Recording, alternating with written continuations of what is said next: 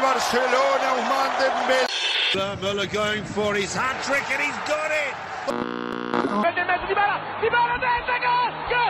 Manchester City are still alive here. Aguero!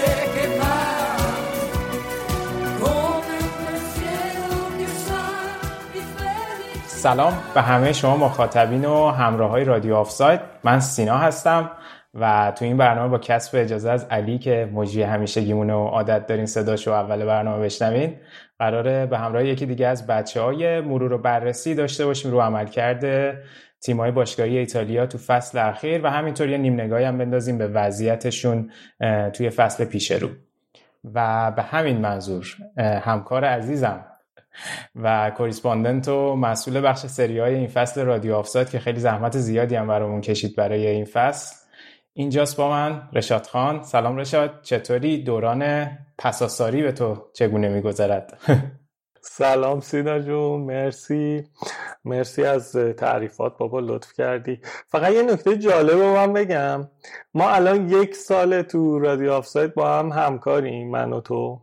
و اولین باره که اصلا تو تما تو, تو یک تماس live داریم با هم. چون همیشه برای هم voice میفرستیم. درسته هیچ وقت همو ندیدیم ولی همیشه برای هم voice میفرستیم و message نوشتاری. تو جلساتی که من شرکت می‌کردم سینا نبود. تو جلساتی که سینا شرکت می‌کرد من خلاصه این مروره بعد از یک سال اولین بار ما الان داریم live همو می‌بینیم. دقیقا. حالا همیشه جد... حالا من تو بیشتر بودی من کمتر می اومدم بعد اون موقع هم که من می اومدم بیشتر حالت این بود که تو هم یه نفسی بکشی. در نتیجه اینجوری شد. ولی حالا خوبه که حداقل این جنبندی رو می‌تونیم با هم داشته باشیم. خب قبل از اینکه وارد بحث بشیم فکر کنم که بد نباشه یه مرور جدول داشته باشیم که برای شنونده ها بیننده هامون هم که اگه که خیلی خوب در یادشون نیست یه آمادگی ذهنی باشه و بعد بریم سراغ بحث اصلی. خلاصه این فصل 2019-2020 سری آ که خب مثل خیلی از لیگای دیگه خیلی طول کشید با همون همیشگی به پایان رسید یعنی قهرمانی یوونتوس نهمین اسکودتو متوالی یوونتوس برای این تیم به ارمغان اومد و یه رکوردی رو بهش رسیدن که قطعا حالا حالا دست نخواهد خورد. بعد از اون اینتر و آتالانتا و لاتزیو تونستن به رتبه دوم تا چهارم برسن و جواز حضور توی Champions League و تو مرحله گروهی رو به دست بیارن. روم به رتبه پنجم رسید و تونست بره به مرحله گروهی لیگ اروپا. میلان هم توی نیم فصل دوم فوق العادهش تونست خودش رو به رتبه ششم برسونه و بره به فکر کنم پلی آف لیگ اروپا. و در نهایت تیم هفتم جدولم ناپولی شد که از اون ور تونست تو کوپا ایتالیا با شکست اینتر تو نیمه نهایی و یوونتوس تو فینال به قهرمانی برسه و از اون مسیر راهی لیگ اروپا بشن که خب دستاورد خوبی از لحاظ جام آوردن برای ناپولی بود ولی حالا جلوتر اشاره می‌کنیم که تیمی که شاید مدعی اسکودتو بود به رتبه هفتم رسید. آقای گل مسابقه هم که چیرو ایموبیله شد با 36 گل و با رکورد گونزالو ایگواین برابری کرد. رکوردی که زمان ناپولی از خودش به جا گذاشته بود و پاپا گومز از آتالانتا هم با 16 تا پاس گل بهترین پاسور لیگ شد. خلاصه این وضعیت کلی اتفاقاتی که توی لیگ افتاد لچه و برشا و اسپال هم سقوط کردن که حالا جلوتر در نهایت یه اشاره کوتاهی بهشون خواهیم کرد. خب رشد اگه موافقی بیا با یوونتوس شروع کنیم و به عنوان اولین سوال تو خودت به عنوان هوادار یوونتوس اول فصل ساری به عنوان مربی جدید اومده تیم قهرمان سری داره ادامه میده به این قهرمانی می‌خواد ادامه بده. ولی حالا وضعیت نقل و انتقالات مطمئن نیستم چقدر همه راضی بودن. ولی خودت به عنوان هوادار یوونتوس آیا انتظار قهرمانی چمپیونز لیگ رسیدن به مراحل بالاترش به عنوان یه انتظار واقعی داشتی؟ یا صرفا مثل خیلی از تیم‌های بزرگی که وارد لیگ قهرمانان میشن یه امید و آرزویی به عنوان هوادار بود. فکر کنم حالا اگه با این شروع کنیم بعد دیگه بریم کلیت یوونتوس رو با هم با جزئیات بررسی کنیم. خب ببین فصل پیش یه چیزی که شروع شد با خبر دلیخت شروع شد. یعنی قبل از ساری خبر دلیخت بود که یه خبر خیلی خوب بود واسه مایی که تو خط دفاعی اگر کیلینی و بونوچی روز بعدشون بود قشنگ تیم شکست می‌خورد و سوتیاشون باعث می‌شد که تیم قشنگ سقوط کنه از نظر نتیجه. دلیخت خب یه انگیزه خیلی خوبی بود. اینکه رمزی میومد اینکه ربیو میومد اینا یه خریدای جذابی بود. و به عنوان یوونتوسی حالا خنده داره واسه شما اینتریا. اینکه ما هر سال امیدواریم یعنی من حداقل هر سال امیدوارم و مطمئنم. یعنی رفیقای نزدیک من میگن ببین امسال هم داری میگی دیگه امسال ما برنده میشیم. ولی خب یعنی من پارسالم همین جوری بود خصوصا با اومدن ساری. فکر کنم خب الان خیلی از طرفدارای یوونتوس خیلی جالبه. من می‌رفتم. من بعض وقتا مثلا میرم قدیما رو نگاه می‌کنم. خیلی از طرفدارای یوونتوس جاهای دیگه کلا همه خوشحال بودن. همه اون اوایل خوشحال بودن از تیپش تعریف می‌کردن از همه چیش می‌گفتن خیلی کوله و خوبه. همه خوشحال بودیم دیگه. چون یه مربی بود که تازگی لیگ اروپا رو برده بود و برای مایی که عقده لیگ قهرمانان داریم جام اروپایی یک ارزش خوبی داره و خوشحال بودیم. من خیلی خوشحال تر بودم اینو می‌تونم بگم. لیگ شروع شد و بازی های اول خب زیاد اتفاق خاصی نیفتاد. یعنی همچنان اعتقاد رو داشتیم که خوبه و این چیزا. ولی یه مقدار که فصل رفت جلو دیدیم که اون زهر همیشگی رو نداره. یعنی حتی زهر فصلهای پیش هم نداره. یوونتوس هی به مرور داشت افت می‌کرد هی دقیقا یه سیر نزولی با شیب کم و داشت می‌رفت ولی خب قشنگ قابل احساس بود. یعنی منی که تو کل این فصل از ساری تعریف کردم بارها بارها گفتم این این که از ساری دفاع می‌کنم معنیش این نیستش که من عاشق ساری هم و اینکه میگم بهترین چیزه. ولی میگم همینی که هست. یعنی این چیزیه که داریم و باید به همین راضی باشیم. ولی خب یه سری اتفاقای مهم تو رخکن افتاد که الان کم کم داره نتایجش میاد بیرون یعنی خبراش میاد بیرون. یه سری از این یوونتوسی های دو آتیشه خود ساکن تورین که قدرت خیلی زیادی دارن سر این که مثلا این مربی ناپولی بوده و اهل ناپولی شروع کردن. یه سری بحثا حتی بعضا نجات پرستانه راجع به اینکه آقا این ترانه واسه چی اومده؟ اصلا مربی تیم ما شد اصلا این در حد تیم ما نیست و چه می‌دونم این حرفا. اینا شروع شد. خب اون موقع هنوز این چیزا نبود. هنوز اینقدر فشار رو ساری نبود. ولی خب یه مسیر یه انقلابی داشت شروع می‌شد که آقا همه کم کم داشتن زمزمه هاش میومد که ساری آدم مزخرفی و چه می‌دونم گند زده به تیم و این حرفا. گذشت و گذشت یه سری نتایج عجیب غریب گرفتیم و دیگه اون اتفاقایی افتاد که بعضی از باختهای عجیب غریب داد و یوونتوس حتی توی برهه به اینتر قبل ژانویه حتی اینتر اومد صد نشین شد که اون موقع اوجش بود دیگه. اون موقع قشنگ اوجش بود که همه حتی خود من یه مقدار دل, دل سرد شده بودم. تو اون موقع قشنگ تو اون بحبوه بود که با بچه های رادیو آفساید می‌گفتیم آقا امسال یوونتوس فقط صفر جام می‌بره. خود تو یکی از بودی که می‌گفتی صفر جام می‌بره. ولی خب من اعتقاد داشتم هنوز یعنی اون موقع اعتقاد داشتم که یوونتوس تو مسیرشه و حداقل سری ها رو می‌بره که تو چیزایی که پیش بینی کردم حداقل این درست در اومد. حالا اینم بگم به بچه ها که من معمولا پیش بینی تو لیگ قهرمانان که امسال همون مرحله اول همش همه رو اشتباه چیز کردم بعد از دوران کرونا. ولی خب این یه مورد رو درست حد زده بودم و اینکه حالا منم می‌گفتم اون صفر جامو اون صرف جام واسه ما مثل اون حالتی بود که شما دوست دارین چمپیونز لیگ ما هم دوست داشتیم که ما قهرمان بشیم. سری ها از امیدواری اون بود. وگرنه از واقعا ببین حالا مشکلات داشتین ولی خیلی حالا میگن اینتر می‌تونست قهرمان بشه بگیره. حالا جلوتر هم راجع به اینتر هم لاتزیو حرف می‌زنیم. ولی کماکان چه از اول فصل که قبل از اینکه اصلا فصل شروع بشه چه تا همین اواخر قطعا یووه شانس اول قهرمانی بود.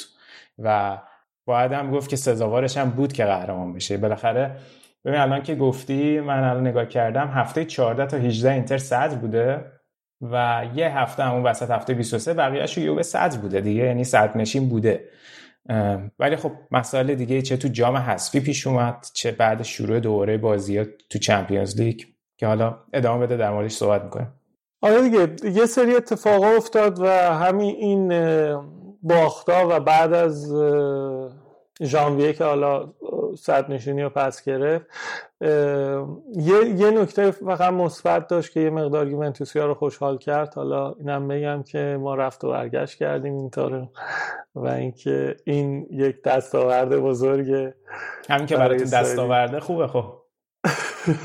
آره دیگه بالاخره اینتر خب تیم بزرگه دیگه. اینو باید قبول کنی که اینتر تیم بزرگه. مگه نه اینکه بگی نه رفت و برگشت کالیاری مثلا دستاورد محسوبه. ما کالیاری رو رفت و برگشت کنیم خب دستاورد نیست.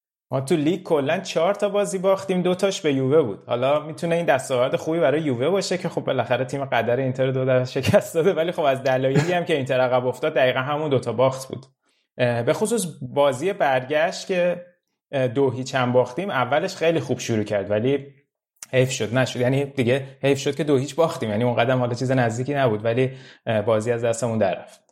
دقیقا به نظر من همونجور که خودت هم گفتی به نظر من یوونتوس وقتی تونست اسکودتو رو ببره که اینتر رو رفت و برگشت تونست ببره و از نظر روانی و حداقل یه مقدار تیما این انرژی رو داشتن و اینکه لاتسیو رو هیچ وقت خب پیشکی جدی نمی‌گرفت. حتی با وجود اینکه من تا قبل از دوران کرونا می‌گفتم لاتسیو میاد همه رو در داغون می‌کنه. ولی خب لاتسیو رو هیچکی هیچکی از این کارشناسایی که واقعا سالهای ساله دارن کار می‌کنن لاتسیو رو جدی نمی‌گرفتن و واقعا هم حق داشتن چون دیدیم که هیچی نشد.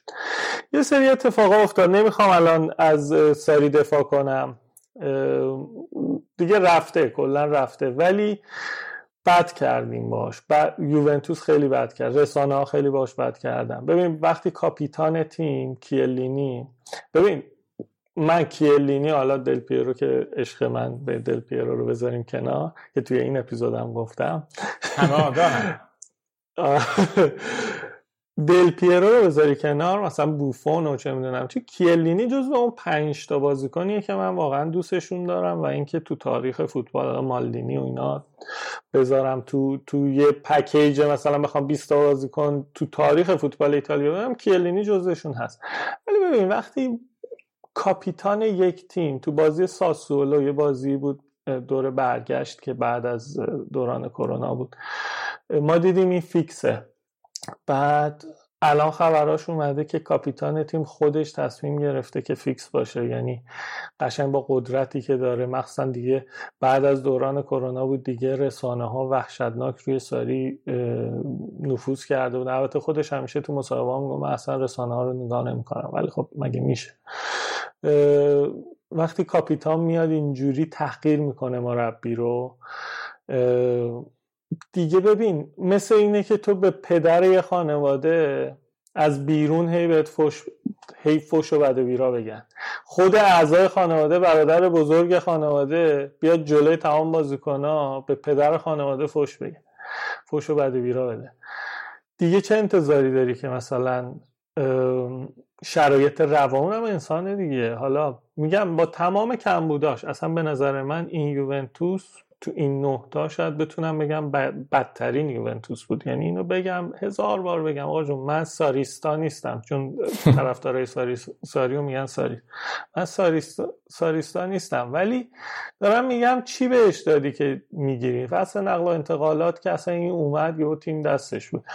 علی همیشه میگه میگه آقا مسئولیت قبول کرده. ولی خب اینا یه سری فاکتوری که باید تو در نظر بگیری. یه مربی مثل گاسپرینی که مدت هاست داره با تیمش کار می‌کنه. اینزاگی که خودش مدت هاست داره بازیکنان رو ترین می‌کنه و تمرین میده و چیز می‌کنه فرق داره با کسی که تازه از اون بیرون اومده این همه فشاره چه می‌دونم جنوبی چیز هست. بعد کاپیتانت هم بیاد این کار رو بکنه. ببین ما باید یادمون نره همین دل پیرو وقتی فصل آخر حتی راضی شده بود مثلا ده دقیقه آخر بیاد تو زمین.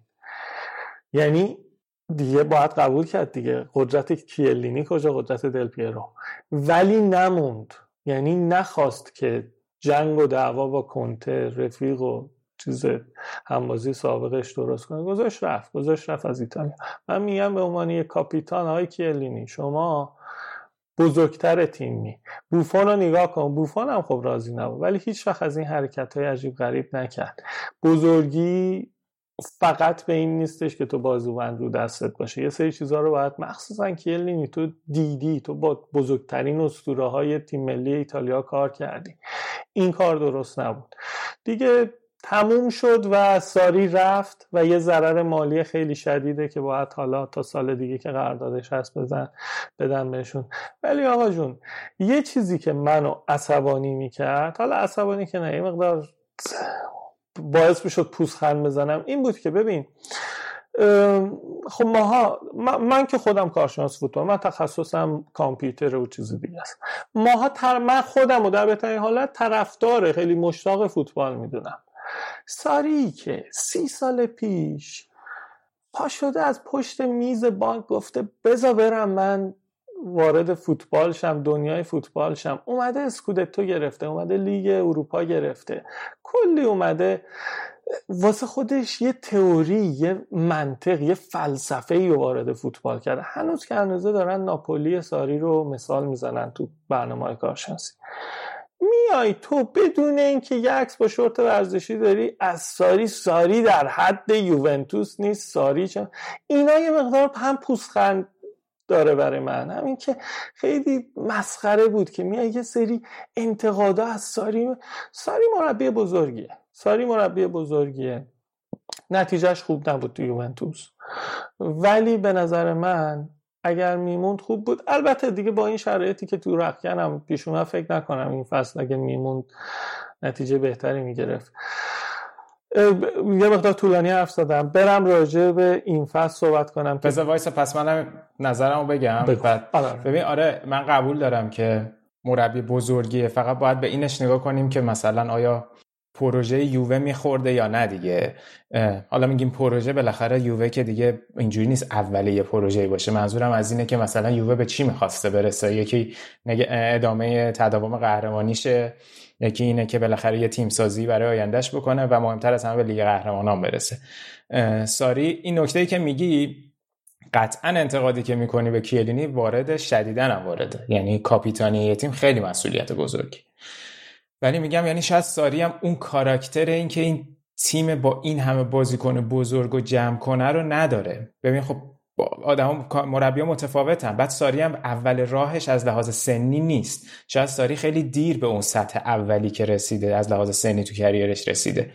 مثلا خب حالا همه اتفاقی مثال می‌زنن که تو چلسی با کپا سر اون پنالتی ها قبل اون پنالتی های تو لیگ دعوا شد توی جام حذفی بود یا کارابا کاپ بود چی بود؟ خب اونم یه نوع مثالی از اینه که نمی‌تونه اون کاریزماش رو روی تیم سوار کنه که بازیکن ازش حساب ببرن. بعد خب این شاید خودش یک نوع مشکل برای مربی تیم بزرگی مثل یوونتوس باشه. بعدم خب ساری با چلسی که لیگ اروپا برد یه عکسی بود که ذوق کرده بود مدال گرفته بود. رسما اولین قهرمانیش توی سطح بالا بود. بعد خب باید دید که آیا مثلا اول فصل اومده یوونتوس این تیم مدیریت که با این آقا قرارداد بسته خود تیم مدیریت انتظارش چی بوده؟ مثلا نمی‌دونم. من نمی‌دونم واقعا. با هم نشستن تو میتینگ گفتن چی آقا؟ ما می‌خوایم سگانه ببریم. یا گفتن نه ما مثلا سریا ببریم چمپیونز لیگ انقدر بریم اینا. اینا معلوم نیست. هوادارا خب می‌تونن یه نظری داشته باشن مدیریت هم می‌تونه یه نظری داشته باشه. ولی اینجوری که معلومه کلا به نظر می‌خورد که به یووه به نظر میاد که به یووه نخورد. و همه چی هم علیهش پیش رفت. وگرنه از لحاظ کیفی فوتبال من الان واقعا مشتاقم توی تیم دیگه ببینیمش و ببینیم که این شیوه فوتبالی که تو ناپولی پیاده کرد این ساریبالی که میگن این شیوه پاس تک که به جای که تو عرض باشه تو طول زمینه بازی رو می‌برن جلو این شیوه رو به خوبی می‌تونه تو تیم دیگه پیاده کنه. شاید تو یه تیمی یه کم پایینتر از یووه می‌تونه به اون چیزی که می‌خواد برسه. انقدر که واقعا فشار رسانه که میگی حالا رسانه که بگیم بیشتر رسانه های خود یوونتوسی که می‌ذارن روش. برای رسانه چمپیونز لیگ توش بالا بود و تیمم باش همراه نبود این مشکلات پیش اومد دیگه. من فکر می‌کردم خودم بمونه.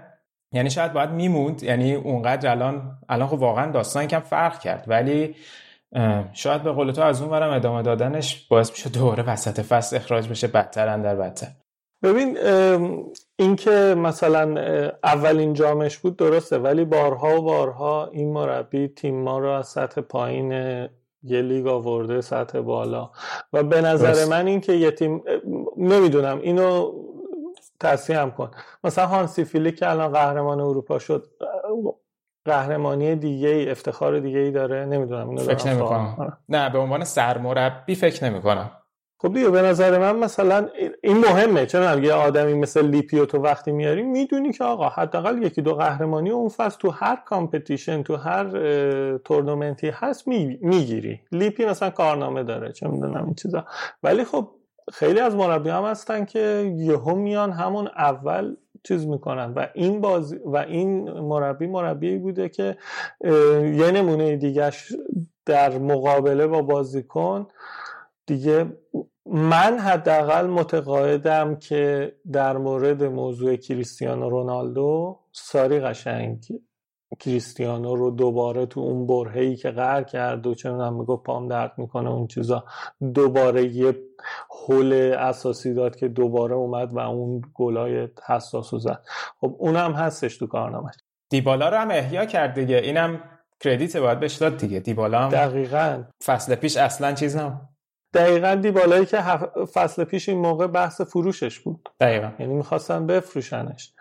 ولی خب احیا کرد. کوادرادو کوادرادویی که سمت راست ما خب الان واقعا بعد از رفتن جا کانتلو واقعا کسی رو نداشتیم. این که این هوش رو به خرج داد اومد. حالا درسته تو کارنامه کوادرادو رایت بک بوده ولی واقعا یه سری کارهای با ارزشی انجام داد.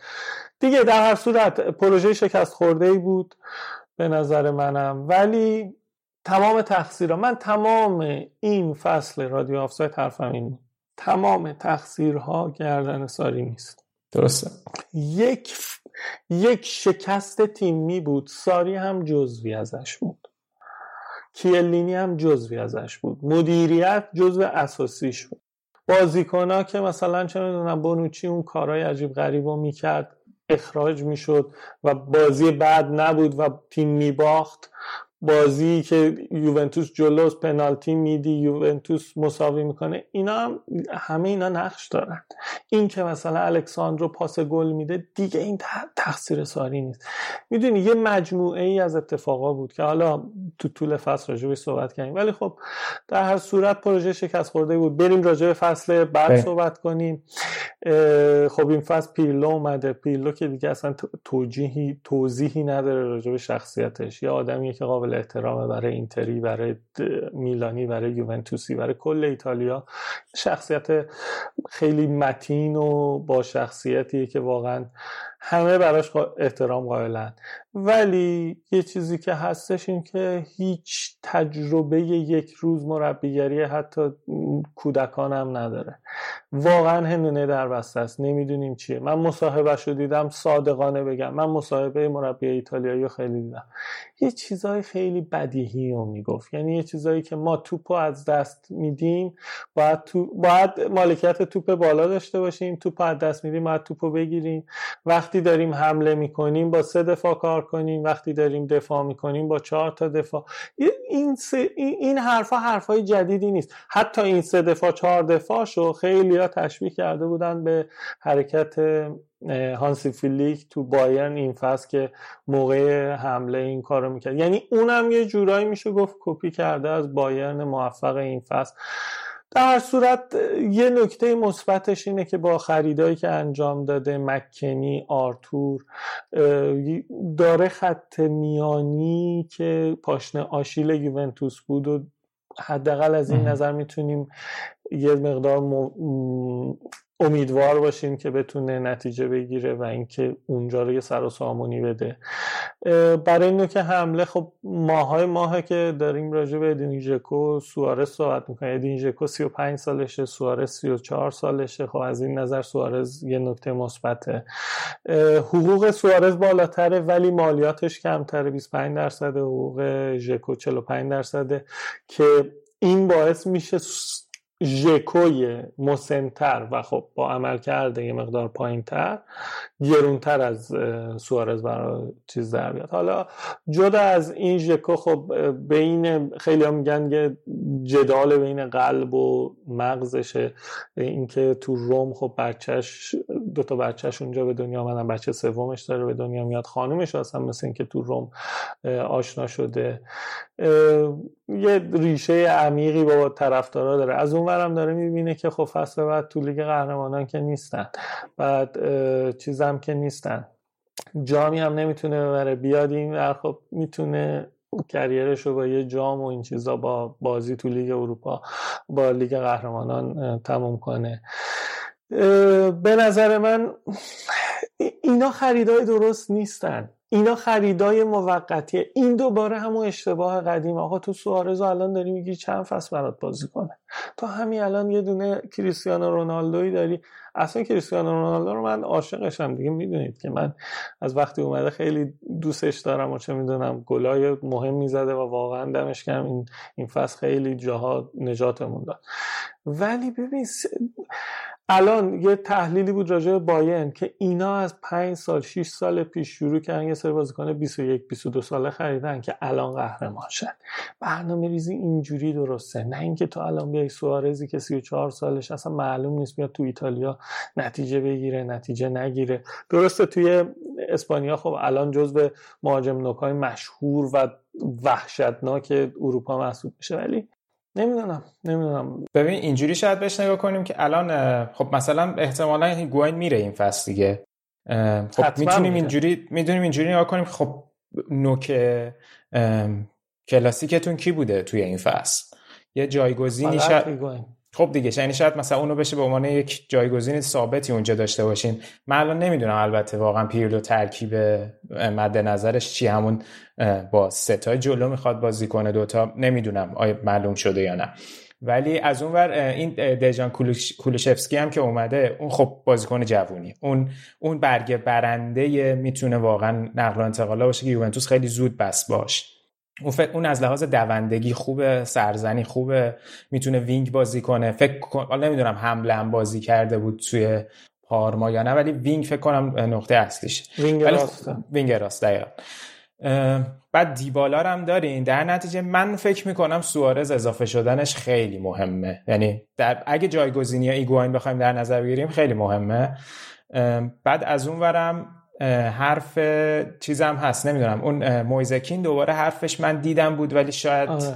شاید عملی نشه اونم اورتون یه مقدار داره چیز می‌کنه یه مقدار داره دندونگردی در میاره خب اینم اینم یه اشتباه مدیریتی دیگه است دیگه که شما دو سال پیش اینو میفروشی با حداقل قیمت الان دوباره باید با دو برابر قیمت بازیکن خودتو بخری این این عجیب بود. کلی خبرساز شد که الان دارن میگن با چنگیز اونتر آره. با روم می‌خوان تعویض کنن خب کلا از یوونتوس هست شد نه یه سری چیزاییه که واقعا خط نوک حمله یوونتوس یه مقدار مشکل ساز. خیلی این چیز هم الان وابسته به همه. دقیقا که گفتی خوب بود چون اومدن جکو به یوونتوس رفتن میلیک به روم و رفتن اوندر به ناپولی همه این ستا بیشتر به نظر می‌رسه که وابسته به همه کامل. در نتیجه یکم معادله رو اونجا سخت می‌کنه که اینا می‌خوان چیکار بکنن. ولی همونجور که گفتی مهمتر از همه اینه که خط هافبکش رو سر سامون بده دیگه. از اونورم ویدال جدیدن خب خیلی وقتی کنته اومده بود هی دو سه بار گفته بود من دوست دارم برم پیش کنته چون می‌دونم اونجا الکسیس سانچز هم که هموطن و رفیقش هم هست هستش و دوست داشت بره اونجا. ولی الان که پیرلو اومده مصاحبه کرده بین یوونتوس و اینتر دوست دارم میام یوونتوس. خب اصلا کلا من هیچ وقت ویدال رو دوست نداشتم. ولی خب اینم هستش. روگانی گویا رن فرانسه می‌خواد ببر... می‌خواد بخرتش. روگانی بهتر بره چون که بازی نداره بازی ویژه ای ازش ندیدیم. ولی صادقانه و از حقم نگذریم بازیهایی که آخر فصل بازی کرد بد نبود. دیگه مکنی ها از شالکه خریدن که من داشتم چک می‌کردم ببینم چه گلایی زده. خب خیلی جوونه اولین بازیکن آمریکایی یوونتوس هم محسوب میشه. فقط توی 11 تا گل نقش داشته تو کل دوران بازیش. خب سنی هم نداره. ولی تو 11 تا که می‌دیدم مثلا یه پاس گل خیلی خوب جلوی بایرن داده. دوتا گل با سر زده شوت بیرون محوطه گل زده شوت داخل محوطه اسیست داشته. اینا واقعا چیزایی که نمی‌دونیم. آرتور خیلی ها دارن میگن آرتور نقطه کلیدی پیرلوه و می‌خواد یه رجیستایی ازش درست کنه که دقیقا موقع حمله بیاد عقب یعنی جزو سنتر بک وایسه ولی موقع دفاعی بره جلو و بازی سازی کنه. و اینکه هنوز همش در حد گمان زنی و پیش بینیه چون هیچکی نمی‌دونه که چجوریه. ایگواین هم حالا راجبش گفتیم اینتر میامی مثل که میخوادش خب متودی هم رفته بود. اگه هم اونجا نشه احتمالا برگرده آرژانتین. قرار بود بره فیورنتینا ولی اونم مثل که کنسل شد امروز تو خبرها. امروز 31 آگوسته. داریم این برنامه رو ضبط می‌کنیم. اونم اینجوری دیگه همین دیگه. فکر یه من خیلی حرف زدم راجع به یوونتوس. حالا در مورد اینتر سعی می‌کنم یه مقدار سکوت کنم. اینتر یوونتوس فصل بعد واقعا نمی‌دونم چه جوریه چون که انصافا هیچ پیش بینی نمیشه کرد. خریدار نسبتا خوب بوده. اگر سوارزم بیاد که به نظر هم خط میانی هم خط حمله حالا اگر اون چیز دمیرال و کلینی هم بتونن برگردن خط دفاعی که همیشه نسبتا خوب بوده. خط میانی هم جون گرفته خط حمله هم با سوارز و یکی دیگه نک بگیره یوونتوس. فقط میمونه ببینیم واقعا هوش پیرلو. ولی معمولا میگن رجیستاها و کسایی که تو خط میانی بودن مربی های خوبی میشن. چون وقتی هم تو زمینن یه جورایی مدیریت کردن. حالا باید ببینیم دیگه. باید ببینیم که پیلو چیکار می‌کنه. من من الان با پیش بینی الانم بخوام بگم حس می‌کنم فصل بعد اینتر قهرمانه. یعنی همین الان دارم به تبریک میگم. بابا حال نمیده اینجوری که فایده نداره. چرا؟ نه من که می‌دونم آره قطعا اینتر مدعی خواهد بود فصل بعد. ولی اینجوری بعد میان میگن یوونتوس ضعیف شد اینتر قهرمان شد و از این حرفا. ولی حالا این نکته ای که گفتی در مورد دفاع البته خب خیلی می‌گفتن که تاثیر مرکز زمینه که مرکز زمین یووه از دست میده و باعث میشه فشار روی دفاع بیاد. ولی خب یووه این فصل 43 تا گل خورد که بدترین آمارش بود توی این 9 سالی که قهرمان شده. خب خیلی مهمه که همین هم یه سر و سامونی بده شاید اون بازیکنان رو هماهنگ کنه. البته خب حالا دیلیخ فصل اولش بود ولی شاید دیلیخ بهترین مدافع یووه بود تو این فصل تازه به نسبت آره اون دوتایی که با تجربه بودن. اینم نکته که باید حالا دید که چجوری رفع و رجوش می‌کنه. و یه مورد دیگه هم آها در مورد ویدال هم که گفتی خب خیلی از هواداره یووه شاکیان از دستش که اون موقع گفتش که از یووه میرم بایرن که چمپیونز لیگ ببرم که بعدش هم رفت بارسا و اینا. بعد آره حالا اگه که باید ببینیم چی میشه چون کنته که خیلی دوست داره ویدال بیاد. واقعا بیچاره کرده ما رو از فصل پیش که اومده می‌خواد بیاد ولی حالا باید دید انتخابش چجوریه. حالا من نمی‌دونم بر چه اساسی آدم بین اینتر و یووه باید یووه رو انتخاب کنه برای چمپیونز لیگ بردن. تو اینتر قطعا شانسش بیشتر. عقل سالم. البته میگم من همیشه. حالا تو دوستایی که من می‌شناسم تو من نمی‌دونم چرا اینتری شدی سینا. تو یه آدم خیلی نرمال یه آدم خیلی متشخص. اصلا چه کاری حالا شوخی می‌کنم و کلا اینتریا شاکی نشن. ولی کلا تو یه آدم متشخص یه آدم نرمال مهندس کامپیوتر چرا تو باید آخه طرفدار اینتر شی الان نمی‌دونم بگم نظر لطفته بگم آقا اشتباه نکن. دقیقا این تعریفایی که نمی‌دونی. کدوم چیه. آره حالا اگه که موافقی از این اگه صحبت دیگه ای نداری راجع به یووه بریم راجع به اینتر یکم صحبت کنیم. آره حتما بریم دیگه. ببین اینتر هم که خب فصل خیلی شلوغ و عجیبی بود. خب با اومدن کنته به جای اسپالتی خب ما هم به اسپالتی مثل همون شرایطی که برای ساری پیش اومده که باید حقوقش رو بده اینتر هم داره حقوق اسپالتی رو می‌داد این فصل و خب کنته هم که از گرونترین مربیای اروپا شد 10 میلیون یورو سالی داره در میاره و خب رقم خیلی بالاییه. ببین جنبندی من از فصل اینتر اینه که خیلی هم با هم بحث می‌گیریم تو طول فصل که البته تو یه نکته همیشه می‌گفتی که خب مثلا تا اینجای فصل اینجایی که مهم نیست ته فصل باید ببینیم چی میشه که خب منطقی هم هست. عملکرد ته فصل مهمه دیگه. ببین به نظر من اینتر با اینکه خیلی هم میگن که با اسکودتو رو می‌برد من خیلی مخالفم. هیچ بایدی وجود نداشت. حتی الانش که دوباره کنته با استیون ژانگو ماروتا و اینا به توافق رسیدن مشخصا گفتن که ما یعنی گفته که از من این توقع رو نداشته باشید که این یک قول از من باید باشه که من اسکودتو رو ببرم.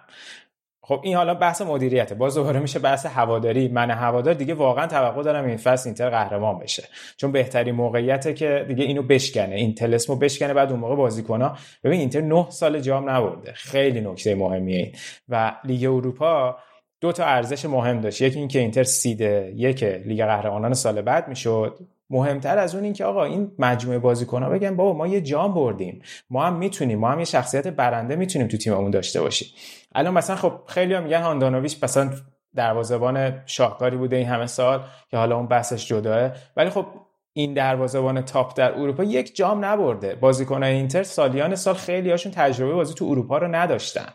در نتیجه اینتر با این squad اومد توی این فصل و حالا یه سری بازیکنی کنته اوورد که بگه من یه سری تجربه دارم. حتی همون لوکاکوش که اوورد لوکاکو قهرمانی نداره توی انگلیس و با بلژیک. مثلا اینجوری بگیم اونم باز شخصیت قهرمان نداشته ولی خب یه بازیکنی بوده که در سطح کلاس جهانی کلاس اروپایی به تیم اضافه کرده.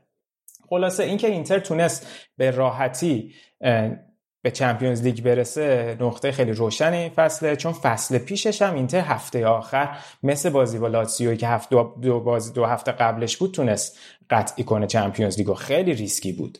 ولی خب این فصل می‌بینیم که راحت تونسته به این دست پیدا کنه و 82 امتیاز هم گرفته. اینتر تا حالا با 82 امتیاز یعنی اگه 82 امتیاز رسیده قهرمان شده بود تو تاریخش ولی امسال نتونست. و حتی با اون رکورد مورینیو تو 2009 2010 حالا رکورد که اسمش نیست ولی منظور به اون امتیاز رسید ولی خب قهرمان نشد. و از اون بهترین خط دفاعی رو گرفتن. خط حملهشون بعد آتالانتا بهترین بود. تونستن 111 گل تو کل تورنمنت ها بزنن که این رکورد تاریخ باشگاه بود. می‌بینی خیلی پیشرفت توی تیم حاصل شد. این پیشرفت واقعا مشخصه و من واقعا دوست داشتم کنته بمونه که این پروژه رو به نتیجه برسونه. کنته مربی بلند مدت اینتر نیست. هم خودش می‌دونه هم مدیریت می‌دونن کنته یک یا دو سال دیگه بیشتر نهایت تو اینتر نمیمونه و با خریدایی هم که می‌خواد بکنه معلومه که می‌خواد تو همین کوتاه مدت به یه قهرمانی برسه. وگرنه اگه مربی بود که طولانی مدت نگاه می‌کرد نمی‌رفت دنبال کولاروف و ویدال و اشلیانگ و ادینژکو و این حرفا. معلومه که می‌خواد سریعا به برسه. می‌خوره خب می‌خوره. اهدافش با باشگاه یکیه. اما بخوایم تعداد مثلا باز کیفیت بازیکن‌ها رو در نظر بگیریم. یه حرفی که هی می‌زد هی مقایسه می‌کرد که خب من اون عمق اسکوادی که یووه داره رو ندارم. درسته؟ مثلا سطح تیم یک اینتر با سطح بازیکنایی که جانشینش می‌شدن خیلی تفاوت داشت. مثلا اینتر خب خط هافبک ایدئالش بروزوویچ سنسی بارلا بودن. سنسی که مصوم شد ما کلی از فصل رو داریم با گالیاردینی بازی کردیم که اصلا واقعا سطحش می‌دونیم دیگه. اون بازیکن تاثیرگذار نیست ولی چاره هم نداشت اون بازیکنی که می‌خواست. و خب چرا از اریکسن استفاده نمی‌کنه؟ شاید واقعا نمی‌خواد اریکسنو حالا ازش استفاده کرد به مواقع مختلف ولی واقعا 3 4 1 2 اون چیزی که دوست داره نیست. 3 5 2 فلت دوست داره بازی کنه و دوست داره بازیکنش دوندگی بالا داشته باشه. حالا من نمی‌دونم واقعا اینتر می‌خواد اریکسن رو بفروشه کنته نمیخوادش یا اینکه دوست داره کماکان اریکسن نگه داره به اون سطحی که می‌خواد برسونه. پیشرفت توی آمار دوندگیش و اینا بالا بود. خلاصه از این لحاظا باید ببینیم که چه اتفاقی میفته میگم من من خیلی راضی بودم از عملکرد این فصل اینتر ولی مثلا مشکلم داشتیم دیگه. همین که گفتی رفت و برگشت به یووه باختن. بعد اینتر 20 یا 22 امتیاز و تیم وقتی جلو بوده توی سری ها از دست دادن. این فاجعه است. این دقیقا اون مشکل ذهنی بازیکن است که یوونتوس هم بهش دوچار بود. به خصوص بعد شروع بازی ها کلی بازی ها رو از دست دادن. نمونه بارزش دو هیچ جلو میلان بود دیگه که چهار دو باختن. یا بازی مثلا با ساسولو بود که جلو بودن. حالا دوباره تش مساوی شد. اینتر هم همین بلا چه جلو ساسولو سرش اومد چه رو بولونیا سرش اومد. خیلی بازی بود. میگم 22 امتیاز خیلی عدد بالاییه. ولی یه نکته ای که هست اینه که خیلی الان میگن که اینتر با یه امتیاز اختلاف با یووه تموم کرد که قبلا با هم صحبت کردیم. من معتقد نیستم این حرف درستی نیست. زمانی که یووه نهایی کرد قهرمانیشو هفت امتیاز اینا با هم اختلاف داشتن و خب یووه دو بازی آخر رسما بازی نکرد. و نگه داشته بود برای بازی های بعد و خب کلا تیمی هم که قهرمان میشه افت می‌کنیم. اگه لیورپول تونست اون momentum ش رو حفظ کنه بعد از اینکه قهرمان لیگ شد. اینتر هم از اون ور خب اون فاصله رو کم که به یک رسید. ولی تفاوت این فصل اینتر و یووه امتیاز نبود. بیشتر. در نتیجه این یه مقدار گول زدنه که بگیم آقا اینتر می‌تونست قهرمان شه. اگه فلان بازی رو می‌برد. اینجوری نبود دیگه. یووه هم که وا نمی‌داد اون دو بازی رو. خلاصه این چیز کلیه که من می‌بینم. ولی خب مهم این بود که تونستن که به توافق برسن آروم بشه. کنته واقعا شلوغ کرد. توی رسانه بعد بازی آتالانتا که لیگو تموم کردن. بعدش توی باز بعد حالا بعد لیگ اروپا که فینال باختن خیلی آرومتر صحبت کرد ولی باز دوباره هواشی به وجود آورد بالاخره توی باشگاه که چجوری میشه. کنتست دیگه.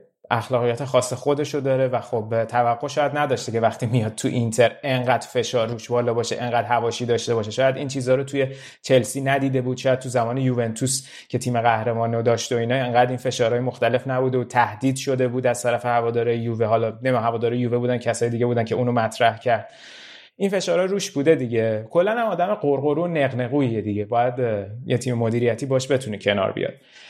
حالا باید دید فصل چجوری میشه؟ تو خود تجربه اینکه بالا سر تیم بوده رو داشتی دیگه. دقیقا حالا در مورد اینتر بخوام صحبت کنم. حالا جدا از بحث کلکلی که چه می‌دونم ما یوونتوس شما اینتر و این حرفا. واقعا اینتر می‌تونم بگم تو این ده فصل بهترین نتیجه رو داشت. واقعا قشنگ می‌شد فهمید این زنده بودن تیم و این وحشی بودن بازیکن ها قشنگ. یعنی من یادمه. هیچ وقت حتی مثلا دو سه تا فصل قبل اصلا بازی یوونتوس اینتر هم نگاه نمی‌کردم. چون اصلا اونقدر اینتر دیگه افت کرده بود خیالم راحت بود که اصلا هیچ مشکلی نداره. ولی این بازی ها واقعا اینتر قشنگ جون گرفته و میشه اعتبارش رو داد به کنته و تفکراتش. ولی مثل همیشه من کلا حالا همون بحثی که عکس با شورت ورزشی ندارم من در حدی نیستم واقعا بخوام از کنته انتقاد چیز کنم. ولی یه چیزی که هستش من این مصاحبه های بعد بازی جنجالی رو دوست ندارم. واقعا تیم رو می‌بره تو هاشیه بعد دورتموند هنوز که هنوز ایتالیایی ها تو یوتیوب دارن میگن آقا این بعد از دورتموند اگر اون مصاحبه رو نمی‌کرد شاید خیلی از نتایج متفاوت تر بود. شاید اصلا میمون تو کورس. خیلی ها می‌گفتن دو دستگی تو رخکن ایجاد شده. هندانویچ و چه می‌دونم قدیمی ها با هم حتی گودین هم که جدیده این ورن یه عده اون ورن. این اینکه نتونست تو کلا مهر یوونتوسی رو پیشونیت هست. رفتی توی تیم به بازیکنهای تیم میگی اینا دقیقا مثل غلام پیروانی اینا دستشون درد نکنه یه مشت چه می‌دونم بازیکنن ورزشگاه پر ندیدن دستشون درد نکنه اومدن چیز می‌کنن. تو وقتی اینجوری می‌کنی خب یه مقدار تحقیر می‌کنی بازیکنها رو. هی میگی آقا یوونتوسی ها بهتر از شما. دقیقا مثل همینه که پدر خانواده بگه از بچه های همسایه یاد بگیرید. اونا از شما بهتره همونجور که میگیم پسر بزرگ به پدر بی احترام میشه این ورم هست. ولی در کل به نظر من اینم یه مسیر مثبتی بود و کنته با تمام این با وجود اینکه من خیلی خوشحالم برنگشت به یوونتوس چون اصلا نمیپسندیدمش ولی باید بگم یه مربی واقعا قابل احترامیه. یا یه مربی برنده است و اینکه اون اون انگیزه و اون تیم ساختن و حالا با وجود این مصاحبه هاش یه یه هیجان و یه انگیزه ای داره کنار زمین. بازیکن ها میبیننش هار میشن. یعنی می‌بینن مربیشون انقدر بپر بپر می‌کنه چه می‌دونم انقدر انگیزه داره سر گلا میپر اینا همه انگیزه است. واقعا خرید لوکاکو به نظر من یه گوهریه توی اینتر. با تمام حس یوونتوسی من میگم مثل زانتی مثل مثل زانتی مثل هنانویچ لوکاکو تن جز معدود اینتریاییه که من واقعا دوستش دارم. واقعا دوستش دارم. همونطور که همونقدر که لوکاکو رو دوست دارم لاتارو اوور کوالیفای اوور استیمیت شده بدم میاد. چون که واقعا یه بازیکنیه که هیچ قابلیتی به نظر یعنی یه بازیکن یه مهاجم معمولیه. حالا ما که بعد کلی سود ازش کردیم معلوم میشه. سود مالی از فروشش. اگه ازش سود کنی. لوکاکو نصف اون خبر دارش نبود دو برابر اون گل زد. این همش می‌دونم مسی آگنده استوره آرژانتین هیچ کاری هم نکرد. اریکسن هم که حالا بارها و بارها راجبش صحبت کردیم. من دوست داشتم ولی خب تو برنامه های کنتن نیستش. ولی من دوست داشتم حداقل تو یوونتوس بود چون واقعا بازیکن وحشی و خوبیه. درسته چند فصل حتی فصل آخرش تو تاتنهام هم زیاد خوب نبود. ولی اریکسن شاید باید یه بدونی ازش چجوری بازی بگیری و فکر کنم حالا رابطه خوبی با کنتنر نمی‌دونم اینا رو. ببین منم نمی‌دونم که رابطش چجوریه با کنته چون کنته حالا اون که میگی که بازیکنها رو خراب کرد دقیقا یه حالت فکر کنم سراغ یه مصالحه رفت که بیا من فشار بذارم روی توقع تماشاگرها و مدیریت. از اون ور حالا بازیکنامو میگونم که معلوم نیست که حالا اون نتیجه که می‌خواست رو گرفته یا نه. بالاخره خب کنته تو لیگ قهرمانان خودمونیم. حالا گروهش خیلی سخت بود اینتر. ولی صعود نکرد دیگه. یعنی می‌تونستم صعود کنه. یعنی دو هیچ و سه دو comeback خورد جلو وای جلو بارسلونا و نیمه اولی که تو نیوکمپ بازی کردن بهترین نیمه اینتر بود. خیلی خوب بود. اون بازی فوق العاده بود. سنسی لائوتارو همه خوب بودن. اون میشه گفت تجربه بود که یک هیچ و دو یک باختم ولی جلو دورتموند شما دو هیچ و سه دو باختی. بعد بازی اول با اون اسپارتا پراگ بود. یادم نیست کدوم تیم بود. اونم تو سن سیرو یک یک کردی. یعنی شانسشو داشت. واقعا نقطه منفی کارنامه اینتر اینه که از لیگش از گروهش صعود نکرد. صعود از گروه خیلی بهتر از اینه که تو بری لیگ اروپا نیمه نهایی یا فینال. مهمه دیگه. تو تیم بتونه اون شخصیت Champions League یشو حفظ کنه. ولی در مورد همین بازیکن هم که میگی چیز دیگه. اریکسن هم همیشه ازش تعریف می‌کنه توی مصاحبه ها من واقعا نمی‌دونم مشکل دارن یا نه یا می‌خواد نگرش داره. هنوز این به من روشن نیست. ولی شاید هدف مدیریت با آوردن گودین با آوردن اریکسن کسایی بود که یکم کلاس تیمو از لحاظ تجربه و اینا هم بالا ببره دیگه.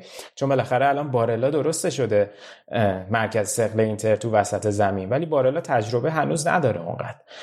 تبدیل داره میشه به یکی از بازیکنهای تاپ. قطعا تو تیم ملی می‌تونه یکی از مهرهای کلیدی تیم مانچینی بشه. ولی خب اون تجربه رو نداره. برای همینه که هی میاد از این بازیکنهای اینجوری می‌خوان تو ترکیبشون استفاده کنن. یه نکته دیگه هم در مورد اگه که حرفی راجع به فصل نداری در مورد نقل و انتقالاتم کوتاه صحبت بکنم. آره در مورد فصل بعدم دوست دارم بدونم چه خبر چون راجع به نقل و انتقالاتش زیاد دنبال نکردم. اگه اینا رو بگی. آره اینتر اول از همه که خب شاید یکی از بهترین خریدا همون قبل فصل همون که اشرف حکیمی رو گرفت از رئال که 40 میلیون یورو بود و با 5 میلیون اگه bonus اشتباه نکنم که خب اون خیلی خرید فوق العاده بود برای سمت wing back راست. بعد فکر کنم که اون موقع که کنته شاکی بازی در آورد سریع قرارداد سانچز رو نهایی کردن که یکم آروم باشه. در نتیجه سان... الکسی سانچز رو نهایی کردن که خب حالا با یونایتد فسخ کرد خودش و اینتر باش. بس خب این دوتا خریده اول بودن. هنوز خرید رسمی نهایی شده دیگه نداره اینتر. ولی چیزی که خب به کنته گفته بودن اینه که آقا خرید بازیکن منوط به فروش بازیکنه. در نتیجه الان خیلی از اینتر تو مارکتن احتمالا. حتی بازیکنایی که من واقعا دوست ندارم از اینتر برم مثل اشکرینیار مثل بروزوویچ. واقعا حیف اشکرینیار بره. یعنی یکی بود که دی ای اینتر انگار تو شک گرفته بود و می‌تونه سالهای سال باشه به کاپیتانی برسه. ولی خب تو ستای تو دفاع نفره اینتر کنته حال نمی‌کنه باشه. و خب این خیلی حیفه اگه بره. ولی خب گویا نیاز دارم به اون پولی که باید از فروش بازیکن به دست ولی برخا والرو رفته گالیاردینی رو امیدوارم بفروشن وسینو رو بفروشن. ایکاردی رو فروختن و خودش سود مالی بود. الان معلوم نیست پریشیچو نگردارن یا نه. ناینگولان هست. ژان ماریو رو ما هنوز داریم. از چند سال پیش قرضی رفته. یعنی این بازیکنایی که با فروششون می‌تونن یکی بخرن. مثلا بروزوویچ آها این نکته رو موقع می‌خواستم بگم. گفتی تو رخکن دو دستگی شده بود. مثلا بروزوویچ و لوکاکو دعواشون شده بود سر همین بازی ها تو رخکن. و خب کنته فکر کنم شاکی بود از اینکه چرا این خبر از رخکن درس کرده بود بیرون بعدشم. این هم یکی از مواردی بود که شاکی بازی در بود. ولی بروزوویچ هم مثلا حالا شاید الان بایر مونیخ دنبالشه ولی خب بروزوویچ بیشترین آمار دوندگی رو تو کل سری ها داشته. حیفه واقعا بره. ولی خب شاید برای تراس کردنشون نیاز دارن چون حالا حرفش هست که کانته از چلسی و اندومبله از تاتنهام بگیره. اوکی اگه اینا واقعا بیان خب من حرفی ندارم. این کانته یک گوهریه دقیقا برای هر تیمی. و از اون ورم بحث ویدالش هست که خب ویدال در ازای از دست رفتن تونالی بوده اینجور که معلومه. تونالی که توی برشا ستاره بود و یکی از بهترین بازیکنهای فصل جوون بود. حتی توی پنج لیگ برتر اروپایی آمار خیلی خوب از خودش به جا گذاشته و از لحاظ تعداد پاسی که فکر کنم تعداد assist بود دقیقا. جوون ترین بازیکنی که تو پنج تیم اروپایی بیشتر از پنج تا پاس گل داده. اول تونالی بعد کولوشفسکی بوده بعد سانچو بوده. اینو از April باش نهایی کرده بودن ولی نمی‌دونم گویا دیگه از برنامه های اینتر خارج شد کلا و این وسط هم میلان سریع اومد وسط و همین یک خبراش طبق خبرهایی که تو دیمارتزی و فابریزیو رومانو زدن نهایی شده تونالی رفتنش به میلان. فقط خود باشگاه هنوز اعلام نکرده. 10 میلیون یورو خرید یعنی به صورت قرضی و 20 میلیون یورو هم بند, بند خرید واسه فصل بعد. در نتیجه تونالی دیگه از اینتر دور شد و خب خیلی انتقاد دارن می‌کنن که چرا باز یکی رو مثل زانیولو ما داریم از دست میدیم. یه بازیکن جوونی رو من واقعا هنوز اینم با خودم به نتیجه نمی‌رسم که آقا اگه که ما بارلا و سنسی رو داریم که بازیکنای با تجربه نیستن تو وسط یه تونالی رو بهش اضافه کنیم می‌تونیم با این ستا ما امیدوار باشیم یا نه؟ واقعا نیاز داریم به یکی مثل ویدال و کانته و اینا بیان اون وسط بازی کنن. قطعا اینم یه بحثی بوده که مدیریت داشته دیگه. ولی خب باز این نشون میده که کنته و مدیریت دو... شاید مال مدیریت رو ولی کنته به دنبال نتیجه گیری کوتاه مدت یک سال دو ساله که داره ویدالو می‌گیره دیگه. و بالای اون کولاروف از روم هم نهایی داره میشه. کولاروف 35 سالشه. تو داری کولاروف هم به این تیم اضافه می‌کنی. بعد چپ ما هست اشلیانگ و کولاروف. خب معلومه بحث آینده نیست بحث یک فصله.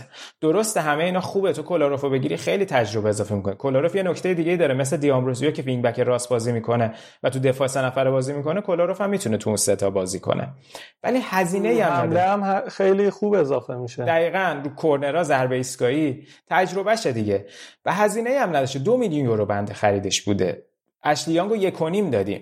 من قبول دارم اینتر باید سمت چپش رو بلند مدت درست کنه ولی من نمی‌دونم چه گزینه دیگه موجود بوده برای سمت چپ. مثلا رگیلان ما بریم از تو دهن رئال مادرید مثل حکیمی بکشیم بیرون. اگه می‌تونه خب بکنن ولی قاعدتا پولشو ندارن. شاید دارن این پول جای دیگه خرج می‌کنن. خلاصه این چیزاییه که معلوم نیست که به چه نتیجه می‌رسه. و یه دونه هم مهاجم احتمالا می‌خوان به عنوان بکاپ لوکاکو که حالا ببینیم که ادین ژکو حرف به اونم بود ولی دور شده. ولی نمی‌دونم الان دیگه کیو می‌خوام بگیرم واسه جلو. شما خودتون ناینگولان مزگان دارین. چرا دنبال بازیکنای دیگه میگردین؟ فکر کنم مشکل داره با کنته؟ فکر کنم مش... کنته با ناینگولان مشکل داره. یعنی میگه این تیپ بازیکنی که حاشیه شاید داشته باشه رو من ولی الان خیلی خوبه نه خیلی خیلی خوبه خیلی خوبه. دی فرانچسکو فکر کنم تو کالیاری خیلی میخوادش که حتما بمونه. نمی‌دونم شاید اون دوندگی کنته می‌خواد ازشو نداره. ولی الان میگم کنت شاید پریشیچ برگرده. الان چند تا بازیکن قرضی بودن دیگه ناینگولان هم بود. حالا باید ببینیم که چه جوری میشه نهایت عمل کردی که اینا توی فصل نقل و انتقالات دارن. ولی توقعی که هست دیگه واقعا اینه که قهرمان لیگ بشن و چمپیونز لیگ از گروهشون صعود کنن دیگه. این قطعا توقعیه که احتمالا از این تیم با این وضعیت باید بره. یعنی من دیگه میرم من دیگه اولین فصلیه که میگم اینتر باید قهرمان بشه همیشه این سالا می‌گفتم که اینتر برای یوونتوس می‌تونه دردسر ایجاد کنه برای یعنی چلنجشون کنه برای قهرمانی ولی میگم که این فصل دیگه باید بجنگه. یعنی اسکوادشو داره دیگه. میگه حالا هنوز مونده که ببینیم نقل و انتقالات چی میشه ولی دارن اسکواد آماده می‌کنن واسه قهرمانی. دقیقا منم با شرایط پیرلو و اینکه هیچ تجربه ای نداره. اگر نیاد و اولین شانسش بهترین شانس بشه و همه رو شگفت زده کنه بعید می‌دونم تو فوتبال امروز اتفاق بیفته. حالا شاید هم اتفاق بیفته. زیاد به قطع نگیم. بعید می‌دونم یوونتوس این فصل بتونه. شاید این جوونایی که گرفته واسه دو فصل بعد خوب باشن ولی این فصل تو خط میانی تو کلا دوباره کوبیدی از اول ساختی. و اینکه اینا بیان هماهنگ شن با قدیمی ها. بعد سن رونالدو هی داره میره بالاتر دیگه. یه سری افتا هستش که اونور هستش. تو مهاجم نوک هنوز نداری. تازه سوارزو بگیری یه دونه واسه همین با دیگه نرم تو بحث یوونتوس. با همه این شرایط اینتر به نظر میاد که تا قبل شروع بازی ها شرایط خیلی بهتری نسبت به یوونتوس داره. و اینکه تیمای دیگه روم هم با این شرایطش رو که هیچ کاری نکرده. میلان شاید فصل بعد یه مقدار قوی باشه که حالا راجبش صحبت می‌کنیم. ولی در کل به نظرم اینتر الان با دونستن شرایط الان به نظر من اینتر شانس اول واسه فصل بعد. آره حالا باید ببینیم که چه جوری میشه. آقا فشار نذارین رو تیم ما. شما شانس اولی فشار نذارین رو این تیم. ولی حالا تو هاندانویچ دوست داری بدون که من واقعا اونقدر دوستش ندارم. یعنی یه فصل این فصل هم داره زیادی میمونه تو این تیم به نظر من.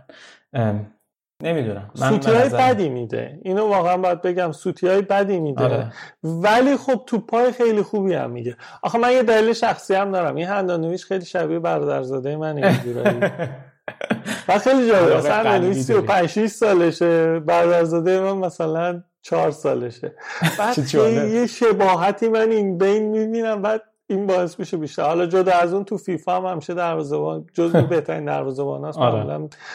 تو فیفا التیمیت همیشه من هنانویچو بردم حالا. ولی یه سری ویدیو اومده بود که ببین چیزی که مشخصه همیشه خیلی سر گل رفلکسش بعده یعنی خیلی گل. یکی اتفاقا مجموعهش رو جمع کرده من دیروز تو توییتر دیدم. مجموعی از گلا هست که این سر هر ضربه وای میسه.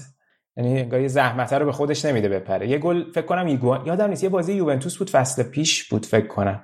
مثلا زاویه بسته زدن. من همونجور نگاه کرد. بیشتر بیشتر دوست داره تصمیم بگیره که توپه میره تو اوت تا من به خودم زحمتی بدم بپرم. اون این گلی که تو لیگ اروپا خوردن همین چیز از رو کورنر کی بود؟ جلوی کی بود؟ از کورنر سمت راست کشیدن. این قشنگ وایسا توپو فکر کنم انداخت جلوی پای مهاجم. یادم نیست کدوم میگی. شاید یادم نمیاد یکی از بازی بود. من خیلی جالب بود. دیگه بعد اینکه بازی یوونتوس تمام شد و یوونتوس هست شد من می‌رفتم چیز می‌کردم. می‌رفتم بازی اینتر رو مثلا دقیقه 60 می‌زدم. هر موقع من زدم دقیقا همون لحظه گل زدن. یعنی دقیقا سه بار این اتفاق افتاد. سه تا بازی شروع کردم یا گل زد یا گل خورد. بعد نتیجه هم همونجوری تمام شد. خیلی جالب بودی. کاش بازی سویا هم تماشا می‌کردی. سویا هم باید میبردیم اونو باختیم دیگه. آره سویا. نه اونو خوشحال شدم. چون که اگه کنته همه خیلی ها می‌گفتن ماروتا و کنته اون روح یوونتوسیشون رو ثابت کردن و باخت در فینال رو تو اینتر هم وارد کردن که یه چیز جالبی بود. خب اگه موافقی اینتر هم اگه صحبت دیگه نداری بریم راجع به آتالانتا. آره راجع به اینتر بعدا بیشتر باز دوباره تو طول فصل بعد صحبت می‌کنیم. آره آتالانتا هم که سوم شدن و خیلی فصل فوق العاده ای داشتن آتالانتایا و تونستن باز دوباره به رتبه س... یعنی دو... فکر کنم دومین بار بود پشت هم سوم شدن و بهترین نتیجه تاریخشون رو گرفتن. چمپیونز لیگ هم که دیگه تا یک چهارم رفتن و یک چند دقیقه تا رفتن به نیمه نهایی فاصله داشتن. خیلی فصل خوبی بود برای گاسپرینی. خط حمله هم که بی‌نظیره. بهترین نراتزوری ایتالیان نیه. ای بابا. نراتزوری اومده تو ورزشگاه ما بازی می‌کرد بندگان خدا برای چمپیونز لیگ. دیگه همین دیگه. ببین با حداقل امکانات بیشترین نتیجه و بهترین نتیجه رو گرفتن. ببین گاسپرینی یه تیم میساخته. یعنی با یه سری حداقل امکانات یه تیم میساخته. حالا خط دفاعیش به نظر من ضعیفترین بخششه ولی خط میانی کمربند میانی به جلو واقعا بی نظیره یه بارم تو یکی یه اپیزود صحبت کردم. یه بازیکن خوب ندارن اینا. اینا یه گروه وحشی و هار میفرستن تو زمین و همه به میزان یکسان گل می‌زنن. ببین پاپو گومز یه،, یه قابلیتی که داره تو این تحلیل های یوتیوب داشتم می‌دیدم می‌گفتن این اصلا جای مشخصی نداره. یعنی سیستمش 3 5 2 ولی 3 4 1 2 ولی این پاپو گومزه هر کاری دلش می‌خواد می‌کنه. واسه همین نقطه عطف آتالانتا تو خیلی بازی ها این پاپو گومزه که خیلی جابجا جا میشه. اصلا نمی‌دونن باید چیکارش کنن. و اینکه خط حمله بیرحم لویز موریل زاپاتا و ایلیچیچ, هر کدوم 16 17 تا گل زدن. یعنی همگی با هم دقیقا مثل این نمودارشون رو بکشی همه با هم یک ست اومدن. یه بازیکن مثل ایموبیله نیست 200 تا گل بزنه بازیکن‌های دیگه همه دو سه تا گل بزنه فکر نمی کنم باشه تیمی که سه تا مهاجمش هم اندازه گل زده باشن. بالای 15 تا. نبود این آره. فصل یا شاید فصل پیشم من یادم نمیاد. خیلی خیلی خیلی خوبه این آمارشون. اصلا من فکر کنم بیشترین تیمی که تنها تیمی که مثلا بیشتر از 100 تا زدن یادم اون برهه که دیگه خیلی گرفتار آتالانتا شده بودم مثل که 1950 یه همچین آره آره اون که اون که رکورد رکورد بیشتر از 70 سال زدن. چقدر زدن؟ 98 تا زدن این فصل. حالا به 100 نرسیدن ولی عدد در تمام چیزا به 100 تا رسیدن. در تمام چیزا که رسیدن آره ولی عدد گلزنی درسته. 70 سال بود که همچین رکوردی چیز نشده ببین من یعنی خیلی وقتا این بازی ها رو یه پروژکتور دارم میندازم رو دیوار مثلا می‌رفتم می‌دیدم. ببین واقعا بازی های یوونتوس خب هیجان و هرس و این چیزا که دخیل بود توش به کنار. بازی های آتالانتا رو قشنگ با لبخند نگاه می‌کردم. بعد پا می‌شدم وای میستادم انقدر واقعا برام جذاب بود بازیاشون و واقعا انقدر دوستشون داشتم. ببین یه دونه ستاره ندارن اینا. اینا یازده تا ستارن که میرن تو زمین شروع می‌کنن گل زدن. و من اگر بخوام تو اروپا حالا کلا که رئال مادرید و وللش.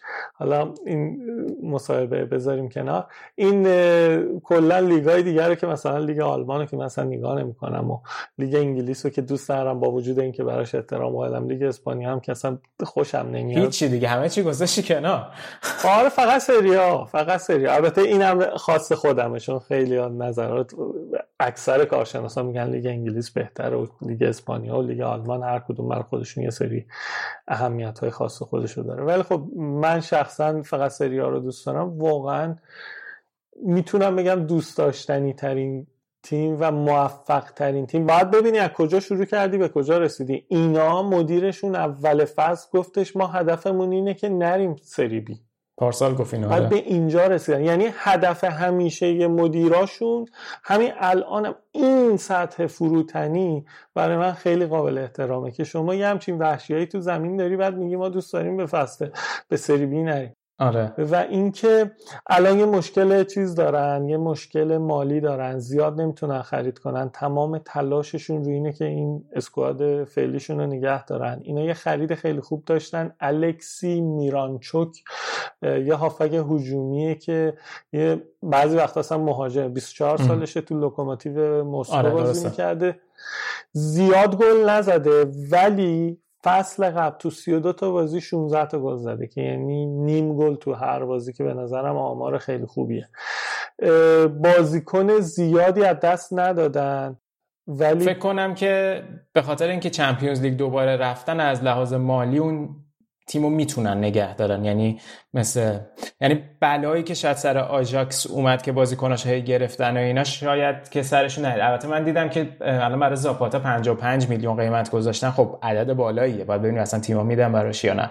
ولی فکر یه مدت هم هدف یووه بود. دقیقاً. پالومینو الان رئال بتیس میخوادش که با این شرایط دفاعی آتالانتا به نظرم بهتره نره چون جایگزین خوبی براش ندارن. بله. عملکرد استثنایی نداشته پالومینو ولی بالاخره با تجربه است. دیروز تو خبرها دیدم که کریستیان رومرو یوونتوس که آرژانتینیه و تو یوونتوس بازی بهش نمی‌رسه مورد هدف آتالانتا قرار گرفته که به نظرم گزینه خوبیه. چون اینجا که بهش بازی نمی‌رسه حداقل بیاد اونجا فکر کنم بتونه نتیجه بگیره. اینا مانچینی روم هم که همین امروز 31 آگوست قرضی فرستاده بودن. قرضیش امروز تمام شد ولی خب دوباره تمدید کردن که فصل بعدم روم بمونه. یه چیز خیلی جالب این بود که من چک می‌کردم. آتالانتا الان حدود 11 12 تا بازیکن دارن که ماکسیموم بازیکناشون مثلا چه می‌دونم 21 22 سالشونه ولی تو سری بی ان تو سری سی ان تو سری سی یا چی.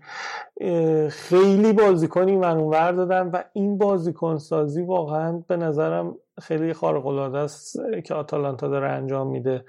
و اینکه من واقعا طرفدارشونم. واقعا می‌تونم بگم بعد از یوونتوس طرفدار آتالانتا بی نظیر بازی می‌کنن. امیدوارم فصل بعد همین روند رو ادامه بدن. خیلی ها دارن میگن تمام تلاش گاسپرینی و تیم مدیریت اینه که کمترین حد حداقل بازیکنان رو از دست بدن. همینطور که تو گفتی اینکه این فصل هم به لیگ قهرمان رسیدن نظر مالی حالا مشکل مالی که دارن هیچی ولی باعث میشه بتونن حداقل بازیکنان انگیزه داشته باشن ما بمونیم فصل بعد هم لیگ قهرمانان هستیم. واسه همین امیدوارم که این سیر سعودی بمونه و اینکه اصلا فصل بعد رقابت رو بین آتالانتا و اینتر و یوونتوس ببینیم. یعنی بعید نیست. نه بعید نیست. ولی آره گاسپرینی چون ببین بالاخره اینا می‌خوان تا حدی که می‌تونن تو این لول بمونن. چون خود گاسپرینی گفته بود ما اون منابع مالی که بقیه تیم‌ها به عنوان ساپورت دارن و نداریم.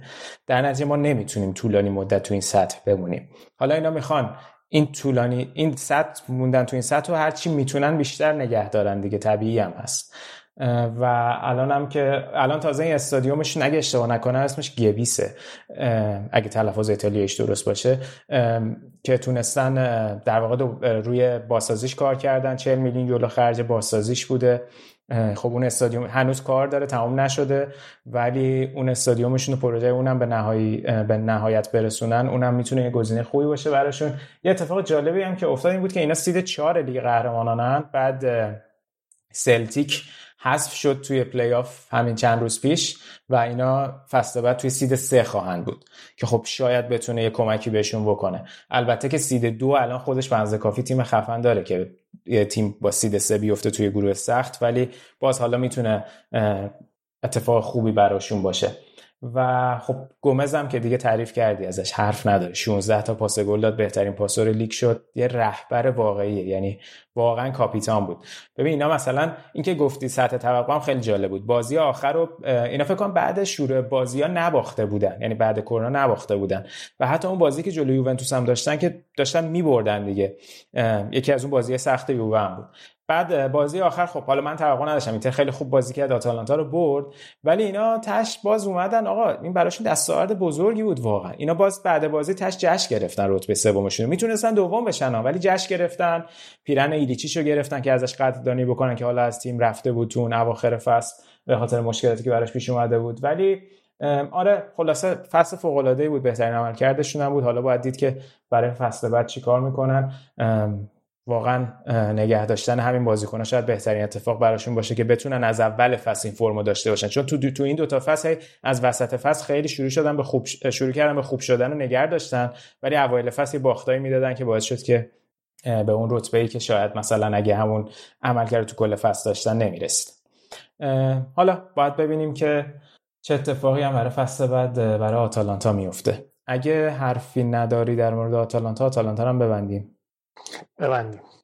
آره خیلی هم خوب. حالا قبل از اینکه بریم سراغ دو تا تیم شهر روم یعنی لاتزیو روم یه مصاحبه ای داشتیم ما با کارلو گارگانزه یکی از ژورنالیست های فوتبال ایتالیا در مورد وضعیت دو تا تیم دیگه یعنی دو تا تیم دیگه بالای جدول یعنی میلان و ناپولی که هر دو تاشون مربیشون عوض کرده بودن و هر دو تاشون از اونور ناپولی تونست کوپا ایتالیا رو ببره به مربی جدیدش و از این ورم میلان تونستش که نیم فصل دوم خیلی خوبی داشته باشه و در نهایت خودش رو به رتبه ششم برسونه.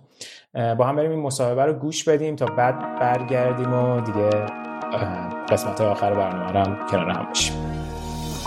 C'è chi si fa la croce, chi prega sui tappeti, le chiese e le moschee, gli imam tutti i preti, ingressi separati della stessa casa, miliardi di persone che sperano in qualcosa. Braccia senza mani, facce senza nomi, scambiamoci la pelle, in fondo siamo umani, perché la nostra vita non è un punto di vista e non esiste bomba pacifista. Non mi avete fatto niente, non mi avete tolto niente, questa è la mia vita che va avanti oltre tutto il la gente, non mi avete fatto niente, non avete avuto niente, perché tutto va oltre le vostre inutili guerre. به قسمت دیگه ای از رادیو آفساید خوش اومدید. همراه با من یه ژورنالیست فوتبالی بنام تو این قسمت حضور داره. اون گوینده، نویسنده و سردبیره و به طور کلی متخصص فوتبال ایتالیا و انگلیسه. خیلی خوشحالم که امروز تو پادکستمون میزبان کارلو گارگانزه هستیم. سلام کارلو، ممنون از اینکه دعوت ما رو پذیرفتی. سلام سینا، خیلی ممنون از اینکه دعوتم کردید. خوشحالیم که تو رو اینجا داریم. کارلو همونطور که قبلا بهت گفتم ما یه مرور و بررسی رو عملکرد فصل تیمای ایتالیایی داریم و دوست دارم که اینجا در مورد دو تا تیمی صحبت کنیم که تو لیگ به رتبه ششم و هفتم رسیدن.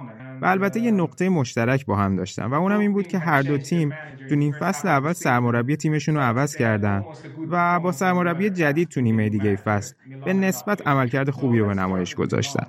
میلان و ناپولی. با میلان شروع کنیم که بعد از اخراج جان پاولو با پیولی فصل رو ادامه دادن. به نظر تو کلیدی ترین فاکتور موفقیت میلان تو نیم فصل دوم و به خصوص بعد از شروع دوباره بازی ها چی بود؟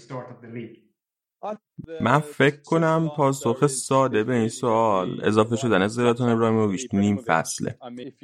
اگه به نیم فصل اول میلان نگاه کنی می‌بینی که واقعا داشتن در جا می‌زدن و تقلا می‌کردن و خب میلان مجموعه بازیکنهای جوونی داره و البته خیلی با استعدادن ما تو این سن یکی از بهترین دروازه‌بان‌های دنیاست. اونا تو هرناندزو دارن که فول بک چپ فوق‌العاده‌ایه.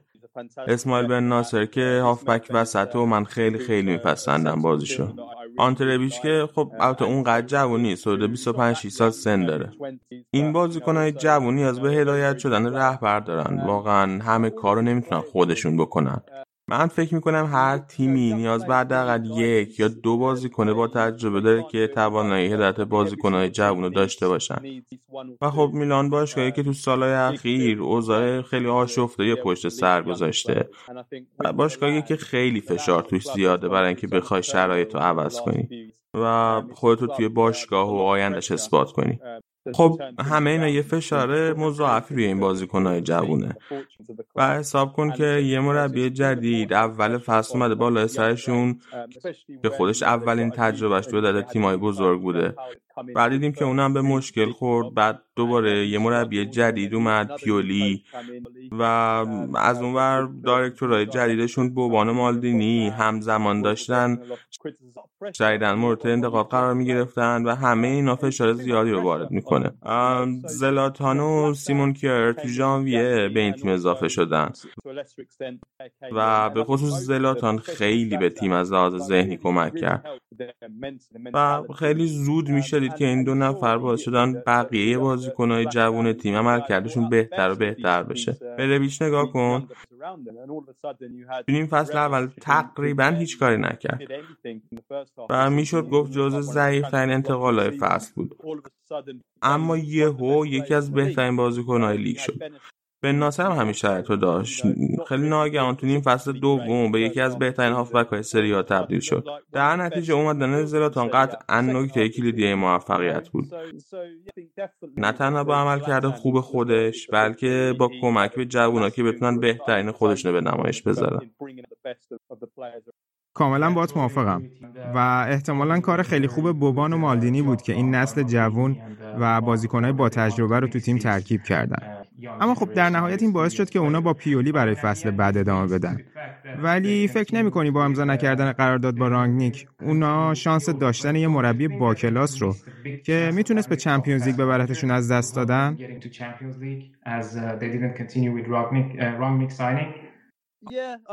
آره خب این یه سوالیه که مطرح میشه.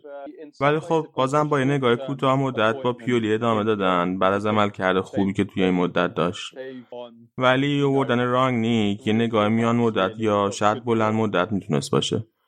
اما من فکر می‌کنم میلان موقعی به موفقیت می‌رسه و عمل کرده در سطح باشگاه بزرگ خواهد داشت که باشگاه بفروشن. حالا چه پیولی در رأس کادر فنی باشه چه رانگنیک در نهایت اگه میلان می‌خواد دوباره مثل قبل قهرمان سریا بشه و برای رسیدن به عنوان توی چمپیونز لیگ به جنگه فقط از راه فروش باشگاه می‌تونه میسر بشه.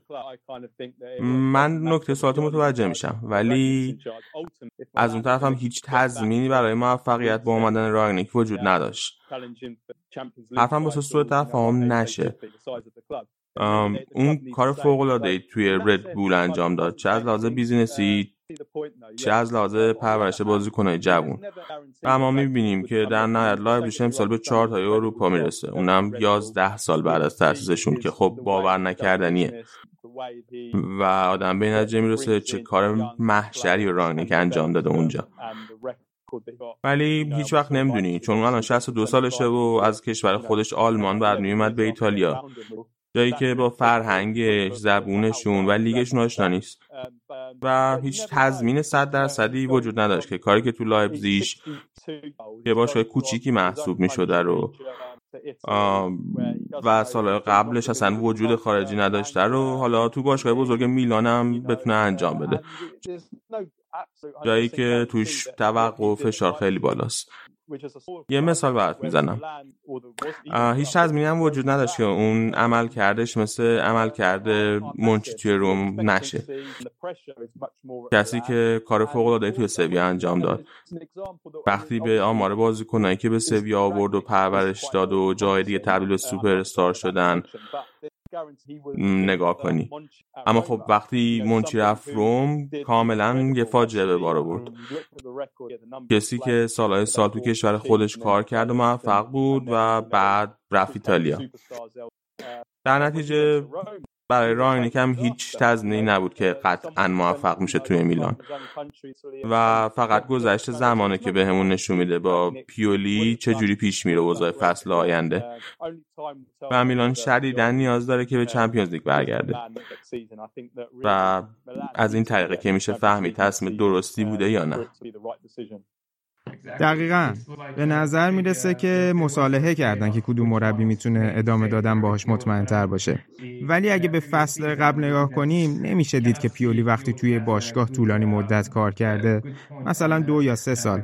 نتیجه خوبی گرفته باشه. مثل زمانی که تو لاتزیو فیورنتینا بود. ولی آره همینطور که تو گفتی احتمالا امتر بوده که با پیولی ادامه بدن به جای رانگنیک خب بیا راجع به اسکواد میلان واسه فصل آینده صحبت کنیم اول از همه یه سوال راجع به زلاتان. می‌دونی چرا انقدر طول کشیده تا میلان و زلاتان به توافق برسن؟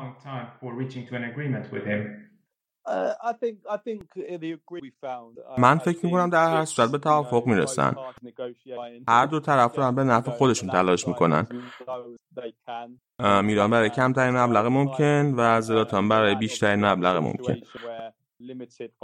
به طور مشخص میلان محدودیت مالی داره و نیاز دارن که خرجشون رو کاهش بدن و یه سقف دست مزدن برای بازیکن‌ها با چند تا استثنا یکی دوناروما و یکی دیگه هم زلاتان. زلاتان حدود 7 میلیون یورو درخواست حقوق سالانشه. میلان داره سعی می‌کنه این رو به 5 یا 5 میلیون یورو به همراه پاداش کاهش بده. من انتظار دارم روی عدد بینابینی به توافق برسن و فکر می‌کنم به زودی نهایی میشه قرار داد زلاتان می‌خواد که با میلان ادامه بده و میلان هم همینطور.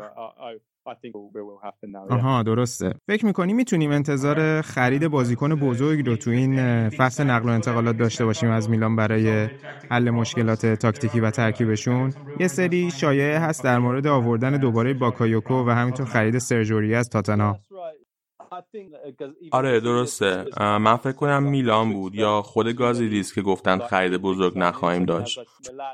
چون همینطور که گفتم از لحاظ اقتصادی دستشون بسته است.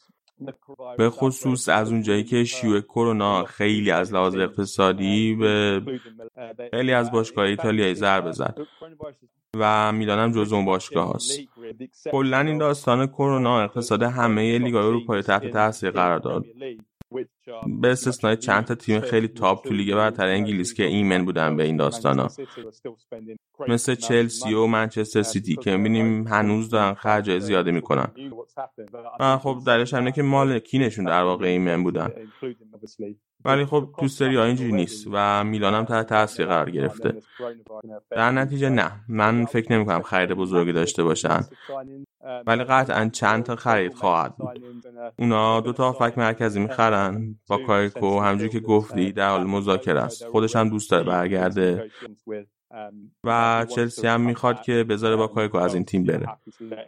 به نظر مثل بازم با یه داده قرضی یه سال و گزینه خرید اختیاری به توافق برسن و این اتفاق خوبه برای میلان چون فقط بعد هزینه قرارداد قرضی رو بدن.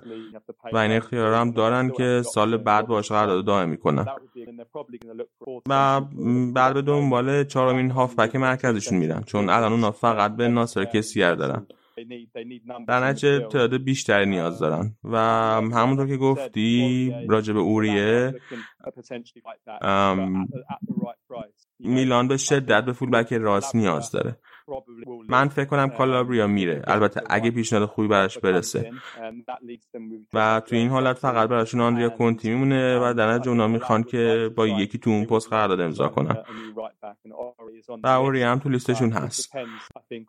ولی خب مهمه که سر قیمت با تاتنهام به توافق برسن. چون تاتنهام سود 25 میلیون یورو خواسته و این عدد از اون مقداری که میلان می‌خواد پرداخت کنه خیلی بیشتره. و در نتیجه خیلی قیمت بستگی داره. در کنار هافبک مرکزی و فولبک راست اونا احتمالا به جایگزین برای فولبک چپشون هم نیاز دارن. ولی من توقع خرید زیادی از سمت میلان ندارم. چون اونا باید با چند تا بازیکنشون هم تمدید کنن. چون تعدادی بازیکن دارن که سال دیگه یا دو سال بعد قراردادشون به اتمام می‌رسه. مثل دوناروما و چانوغلو. و تمدید با اینا خیلی مهمتر از خرید جدیده براشون. خیلی هم خوب. حالا بیا بریم سراغ ناپولی و یکم راجع به اونا صحبت کنیم. اول از همه به نظرت چه اتفاقی برای آنجلوتی و پروژه‌ای که توی ناپولی شروع کرده بود افتاد؟ فصل پیشون عملکرد خیلی خوبی داشت تو لیگ با ناپولی و خیلی اعتقاد دارن که ناپولی مجموعه بازیکنایی رو که بتونه برای اسکودتو به جنگ داشت این فصل. آره واقعا حیف شد. آنجلتی تو فوتبال از اون جنتلمن که همه دوستش دارن و خب واقعا حیف شد و ناراحت کننده بود اتفاقی که براش افتاد. چون همه چیز بد پیش رفت. مثل اتفاقی که برای بایرن افتاد. آنجلتی از اون دست مربیایی که با بازیکناش رابطه دوستانه برقرار می‌کنه. و خیلی این تیپی نیست که سر بازیکن داد بزنه و مثل آنتونیو کنت نیست که بازیکن رو خسته کنه. و داد بزنه سرشون. چه تو زمین تمرین چه تو بازی که توقع خیلی خیلی زیادی داره از بازیکنها و با هر اشتباه سرشون داد می‌زنه. نه آنجلوتی اینجوری نیست. و دقیقا برعکسشه. خیلی با بازیکنها دوست و گاهی اوقات شاید بشه گفت زیادی با بازیکنها ملایم برخورد می‌کنه. و این ملایمت ممکنه باعث باشه هیچ کاری درست پیش نره. و شاید این اتفاقی که تو ناپولی افتاد و بازیکن اون انرژی و جدیت رو از دست دادن. چه تو تمرین چه تو زمینه بازی. و خب بعد چند بازی که نتیجه نگرفتن رئیس باشگاه یعنی دلورنتیس هم شاکی شد. و خواست که بازیکن‌ها به اردوی تمرینی اجباری برن. که این یعنی حق بعد بازی به خونه برن و بعد تو کمپ تمرینی میموندن. همه با هم. و خب بازیکن از این تصمیم ناراضی بودن و سعی کردن در مقابلش اعتراض کنن. بعد تو این قضیه آنجا تو طرف بازیکن‌ها رو گرفت. این باعث ایجاد یه دعوای جدی تو باشگاه شد. و واقعا به نظر می‌رسه دیگه هیچ کس تو باشگاه اون قدرت و توانایی تصمیم گیری نداره. که خب قطعا میشه گفت بعد مدیر تیم مقصر دونست توی ماجرا. ولی یه جوی توی این تیم ایجاد شده بود که انگار هیچ کس مسئول اصلی نیست. و بازیکن هر کاری دلشون می‌خواست انجام بدن و تفاوت هم می‌تونی از زمانی که گتوزو اومده و شرایط مثل قبل سر و سامون داد حس کنی. و این تمام اتفاقات و مشکلاتی بود که برای آنجاتی پیش اومد. خودش هم دیگه داره سنش میره بالا و من امیدوارم بتونه تو اورتون شرایط رو تغییر بده چون اونجا هم هنوز موفق نبوده و الان وقت اینو داره که اثبات کنه لزوما گذشتش بهتر از حالش نیست و البته مجموعه بازیکنهای بعدی هم در اختیارش اونجا و تیم خوبی نیستن و من سرزنشش نمی کنم بابت اتفاقات فصل پیش ولی الان خریدای خوبی داشته اورتون. اونا رودریگو رو از والنسیا خریدن و احتمالا آلان رو هم از ناپولی می‌خرن. و خب دیگه باید درست کنه شرایطو. حالا بعد ببینیم چه اتفاقی میفته ولی کلا خیلی ملایم داره برخورد می‌کنه تو تیماش. و دیگه شاید هم سنش داره میره بالا و دورش گذشته. آره منم دوست دارم موفق بشه با اورتون. خیلی حال می‌کنم باش. ولی خب همین جوری که گفتی گتوزو جانشینش شد و تقریبا عملکرد خوبی داشت. تونستن کوپا ایتالیا رو ببرن که به نظرم دستاورد بزرگیه. اما فکر می‌کنم خیلی کار سختیه براش که با ناپولی بتونه دوباره فصل بعد به چمپیونز لیگ برگرده. فکر می‌کنی می‌تونن دوباره راه پیدا کنن به چمپیونز لیگ؟ به خصوص الان که رقابت بین هفت تیم مدعی خیلی سختتر و نزدیکتر شده. این فصل لاتزیو فکر کنم با 78 امتیاز چهارم شد و با این 78 امتیاز تونست به چمپیونز لیگ بره. این تعداد امتیاز وحشتناکه برای رسیدن به آخرین سهمیه و خب این حتی شرایط رو برای میلان و روم هم سخت می‌کنه. کاملا درسته. برای همه تیم‌ها رسیدن به چمپیونز لیگ خیلی سخت میشه و رقابت نزدیک تر میشه. وقتی می‌بینید چقدر فاصله امتیاز الان حتی با صدر جدول کاهش پیدا کرده. قطعا فصل بعد سخت تر میشه و من حتی به نظرم یوونتوس هم شامل این رقابت سخت میشه. چون ضعیف تر از دو سه سال قبلشون شدن.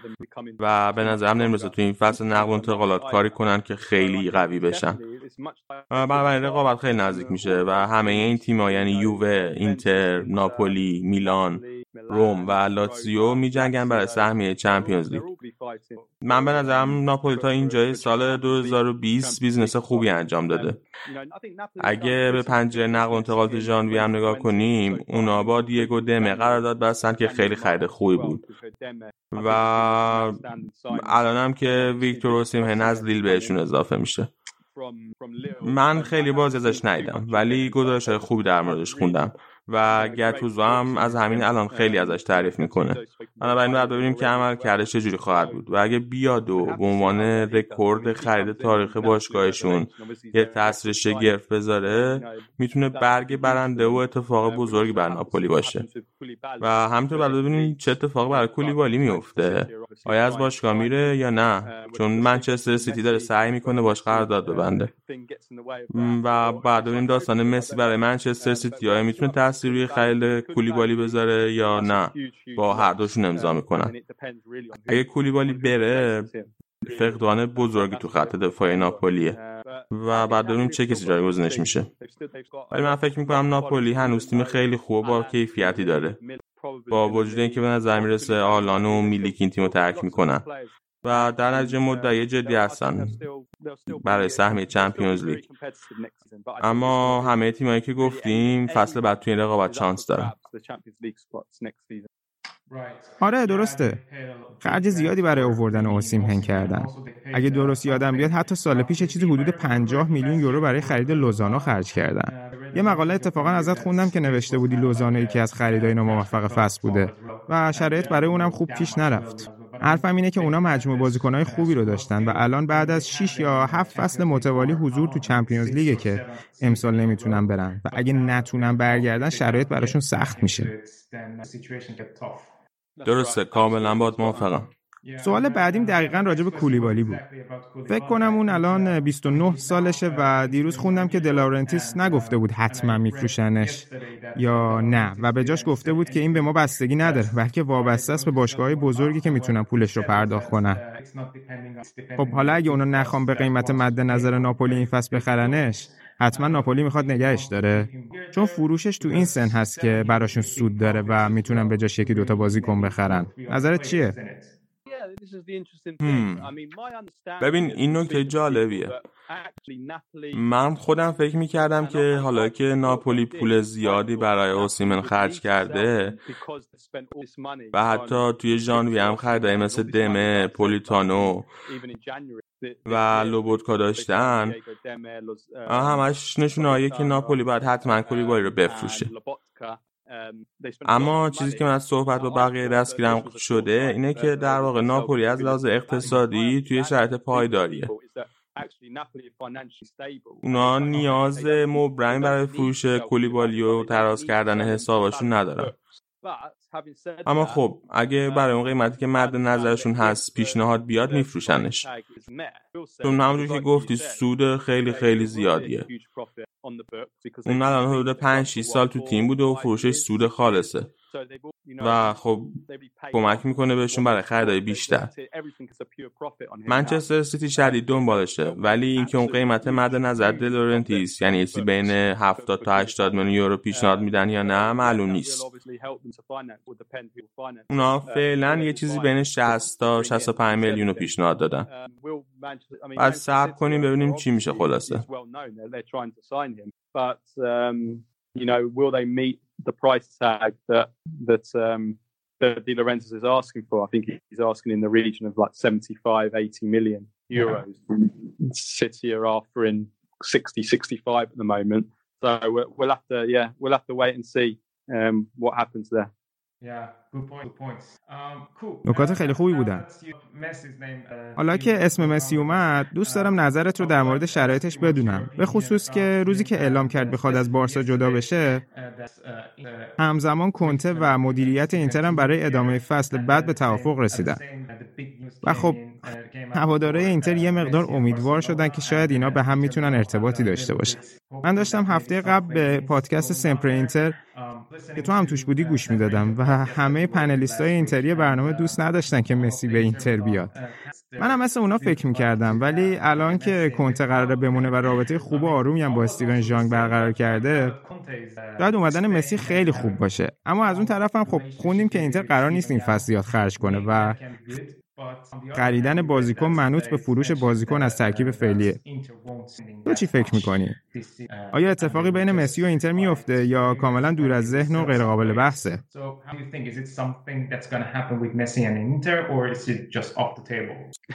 سوال جالب و عالیه راستش من قبل این برنامه داشتم مقاله ای در همین مورد نوشتم که همین امروز چهارشنبه منتشر میشه بنابراین من همه احتمال چیزهایی که گفتی و بررسی و مطالعه کردم. من فکر کنم این موضوع دو تا بخش داره. بخش اول بارساست. مشخصا مسی درخواست خروج داده. اینو مطمئنی. و سوال اینه که آیا داره این کار رو با سیاست خاصی انجام میده که باعث بشه بارتومو مجبور بشه باشگاه ترک کنه؟ که اگه این اتفاق بیفته باعث میشه مسی بمونه. امکان پذیره. ولی مشکل اینجاست که بارتومو استفا نمیده. چرا؟ چون بارسلونا در حال حاضر زهرایی داده و مشکلات بدهی هم داره. و تعویز پیانیچ و آرتور هم دلیلش همین بود که بتونن حساباشون رو تراز کنن. تو اسپانیا قانونی وجود داره که اگه رئیس باشگاه استعفا بده و باشگاه مشکلات بدهی داشته باشه از لحاظ قانونی اون مدیر اون مدیر مسئوله. و استعفا به معنای فرار محسوب میشه. در نتیجه اون نمی‌تونه عملا استعفا بده. پس احتمالا میمونه. من مطمئن نیستم که اگه انتخابات رو زودتر برگزار کنن آیا این قانونی که گفتم دیگه حساب میشه یا نه؟ نمی‌دونم. ولی بیا فکر کنیم که استعفا نمیده و مسی هم میره. حالا می‌رسیم به بخش دوم که آیا مسی به صورت بازیکن آزاد تیم رو ترک می‌کنه؟ یا باید براش هزینه انتقال پرداخت بشه؟ تیم وکلای مسی ادعا می‌کنن که اون می‌تونه به صورت بازیکن آزاد به تیم جدیدی بره. ولی خب بارسا میگن که اون بند فصل قراردادی که هست تا آخر ماه می اعتبار داشته. تیم مسی میگن به خاطر شرط کرونایی که پیش اومد و فصل ادامه پیدا کرده اون بند معتبره. حالا اگه هزینه داشته باشه این نقل و انتقالات اینتر نمی‌تونه پرداخت کنه. چون همونطور که گفتی یانگ به کنته اعلام کرده که روی خرجاشون با وسواس عمل می‌کنن. و نمی‌تونن راحت مثل فصل پیش 160 میلیون یورو خرج کنن. ولی اگه بخواد به عنوان بازیکن آزاد بیاد مشکل دستمزد بالاش هم کماکان وجود داره. مثل چیزی حدود 100 میلیون یورو در سال دستمزدشه که عدد وحشتناکیه. و خب اگه باش سه سال قرارداد امضا کنن و به صورت بازیکن آزادم بگیرنش باید توی این سه فصل برای 300 میلیون پول بدن. نکته اینجاست که خرید مسی از اهداف و آرزوهای گروه سونینگ بوده همیشه. ولی برنامهشون نمیده که فصل بعد که بازیکن آزاد میشه بیارنش. و از لحاظ مالی برای پرداخت حقوقش داشتن برای فصل بعد برنامه ریزی می‌کردن. حالا اینکه می‌تونن این اتفاق رو امسال عملی کنن یا نه نمی‌دونم. باید صبر کنیم و ببینیم. چیزی که می‌دونیم اینه که سونی این گروه بسیار بسیار ثروتمندیه. و مالک جانگ جین دونگ داره شده ده بیلیون دلاره. پس اگه خیلی خیلی بخوان این معامله رو جوش بدن می‌تونه عملیش کنه و یه راهی پیدا کنه. می‌تونه کلی اسپانسر بیاره. با خلاقیتش می‌تونه پول جور کنه. به خصوص که از سر داستانی که برای منچستر سیتی درباره فرپلی مالی به وجود اومد و تبرئه شدن. فکر نمی کنم دیگه تیمی خیلی زیاد این قضیه را جدی بگیره. خیلی قضیه جذابیه و کلی بود جالب داره داستان. اگر از من بپرسی من تا زمانی که مسیو توی لباس تیم جدید ندبینم اعتقاد ندارم که اون از بارسا میره. ولی اگه واقعا بخواد بره من فکر می‌کنم منچستر سیتی دست بالا رو داره. به خصوص به خاطر حضور پپ گواردیولا. مزیتی که اینتر می‌تونه داشته باشه شرط مالیاتی تو ایتالیاست که راحت تره برای بازیکن خارجی. در مقایسه با شرطی که توی اسپانیا یا انگلیس دارن همینجور که توی مقالم نوشتن و می‌تونید بخونین اگه درست محاسبه کرده باشم با این قوانین مالیاتی مسی می‌تونه توی اینتر حدود سی میلیون یورو در فصل بیشتر از سیتی نصیبش بشه. به خاطر مالیات. که خب رقم خیلی زیادیه. ولی خب این وابسته است به اینکه آیا اینتر می‌تونه قبل از مالیات 100 میلیون در فصل بپردازه یا نه؟ شگفت انگیزه برامون که تو دو سه هفته آینده ببینیم چی میشه. نکات خیلی خوبی بود. آره باید ببینیم چی میشه تو این پنجره نقل و انتقالاتی. و همینطور کلا تو فصل بعد سری آ فکر کنم خیلی جالب بشه شرایط. فکر کنم صحبتامون رو همینجا تمام کنیم کارلو اگه موافقی. ممنونم ازت و برای من صحبت با تو خیلی دلنشین بود. و واقعا خوشحال میشیم که دوباره تو طول فصل توی پادکستمون داشته باشیم. و در مورد اتفاقات لیگ و یا ترانسفرهای بزرگ دیگه باهات صحبت کنیم. آره آره حتما. برای منم خیلی خوشحال کننده است. من از صحبت درباره سریا خیلی لذت می‌برم و قطعا دوباره این کار خواهیم کرد. عالیه خیلی ممنونم.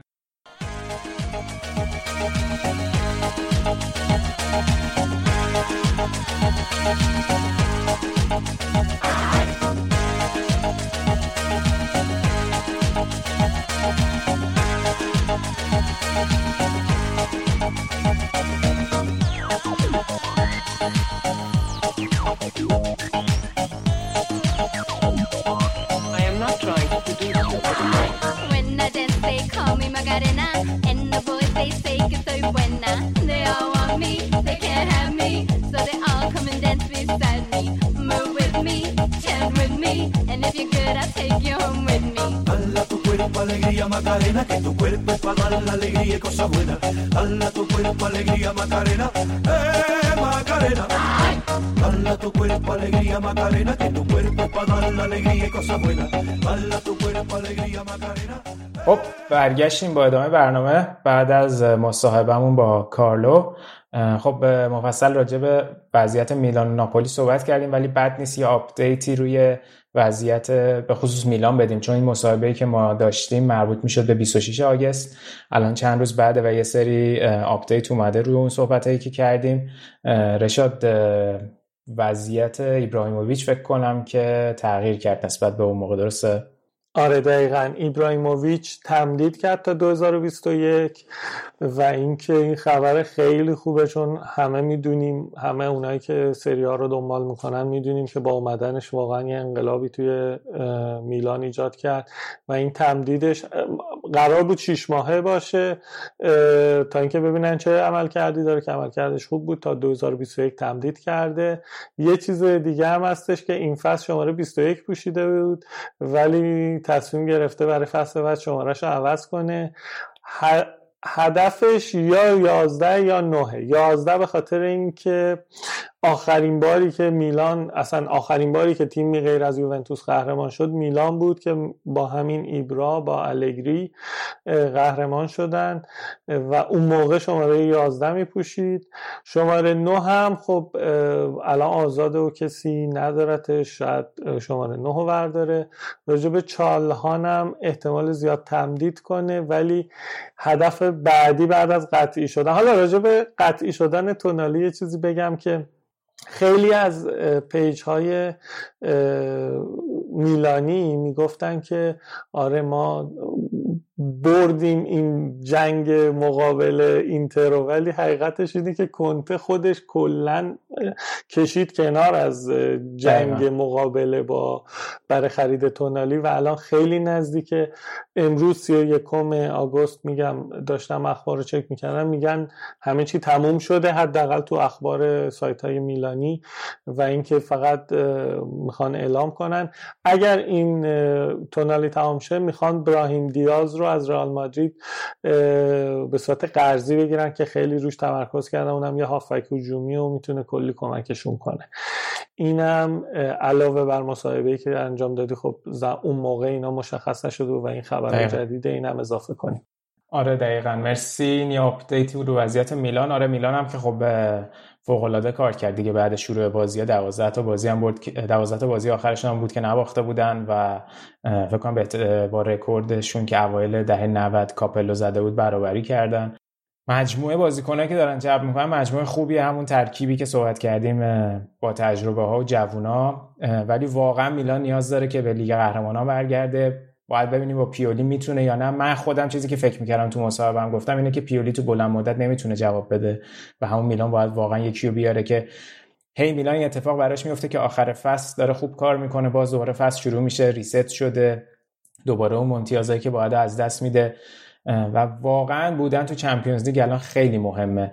از لحاظ مالی از لحاظ اعتبار همه چی. الان مثلا دو سال پیش که اینتر با اختلاف یک امتیاز تونست میلان بالای میلان تمام کنه بره Champions League و میلان نرفت الان فرقش رو می‌بینی که یهو چقدر این فاصله بیشتر و بیشتر میشه به خاطر همون Champions League رفتنه و میلان که حتی امسال هم فصل باید می‌رفت Europa League به خاطر مشکلات fair play مالی از یوروپا لیگ کنار گذاشته شد. البته شاید بد نشد براشون که تو دو تا جبهه نباید میجنگیدن. ولی فصل بعد هستن. حالا باید ببینیم که جدی می‌گیرن یا نه. اون سالی که گتوزو بود که جدی نگرفتن. ولی حالا شاید بتونن از اون مسیر بخوان استفاده کنن و به چمپیونز لیگ برن. این از میلان. راجب ناپولی هم که با کارلو صحبت کردیم بیشتر مواردشو و کولیبالی هم صحبت کردیم به خصوص که نکات جالبی رو گفت و من حالا امروز میخوندم که کولیبالی خودش درخواست تمدید قرارداد داده. شاید دیگه ناامید شده از اینکه بخواد بره جای دیگه و شاید بخواد که توی ناپولی بمونه که اون وزنه مهمیه. ولی خریدش هم که خب همونجوری که صحبت کردیم سخته. برای تیمای دیگه به خاطر رقم بالایی که دلارنتیس ازش بابتش می‌خوان و یه نکته که راجع به ناپولی نگفتیم تو صحبت عملکرد فوق العاده فابیان رویت بود. واقعا هافبک خیلی فوق تو مرکز زمین ناپولی که اونم بحث فروشش بود ولی فکر رقم بالایی برای اونم می‌خوان. یه چیز حدود 55 تا 60 تا شاید براش بخوام خلاصه این از وضعیت ناپولی و میلان بود که تو مصاحبه صحبت کردیم. اگه موافقی بریم سراغ لاتسیو که لاتزیو هم شاید یه فصل فوق العاده رو در مجموع بخوایم نگاه کنیم در نهایت داشت. درسته که البته تهش اینا به عنوان مدعی بودن توی مسابقه. قبل از اینکه کرونا بیاد یه امتیاز اختلاف داشتن با یوونتوس. اگه اشتباه نکنم یوونتوس 63 بود لاتزیو 62 و اینتر که اصلا فکر کنم اختلافش با یووه 9 امتیاز بود. و لاتزیو 22 بازی یا 24 بازی نمی‌دونم عددش یادم نیست دقیقا. نباختن و این فوق العاده بود نگه داشته بودن این رکورد رو. چند تا رکورد رو شکوندن این فصل؟ چند تا رکورد خیلی مهم رو شکوندن؟ دقیقا رکورد بیشترین برد خودشون رو زدن بیشترین امتیازشون حتی اون سالی که اسکودتو گرفته بودن با اریکسون به این امتیاز نرسیده بودن. حتی اون موقع لیگ 34 تیمه بود. الان 38 تیمه است ولی واقعا ارزشمند 78 امتیاز. بعد هفت سابقه نداره تیمی که 78 امتیاز می‌گیره تو ستای بالا تموم نکنه. اینا چهارم شدن. هم رقابت بالای جدول خیلی سنگین بود که این برای رسیدن به چمپیونز کار سخت می‌کنه. هم هم که بالاخره اینا ببین واقعا تیمو اینزاگی ساخت. یعنی این ستاره ها هیچ کدومشون به خودی خود وقتی اومدن تو لاتزیو ستاره فوق العاده ای نبودن حالا ایموبیله که چندین ساله هست ولی همین ساویچ الان توی لاتزیو داره به این اعتبار می‌رسه. لوئیز آلبرتو الان واقعا یکی از بازیکنهای فوق العاده است بعد پاپا گومز با 15 تا گل و کلا فکر کنم یه عددش رو اگه اشتباه نکنم تونسته بود بیشترین خلق موقعیت رو برای هم تیمیاش داشته باشه که اونم یه رکوردی بود که لوئیز آلبرتو از خودش به جا گذاشته بود.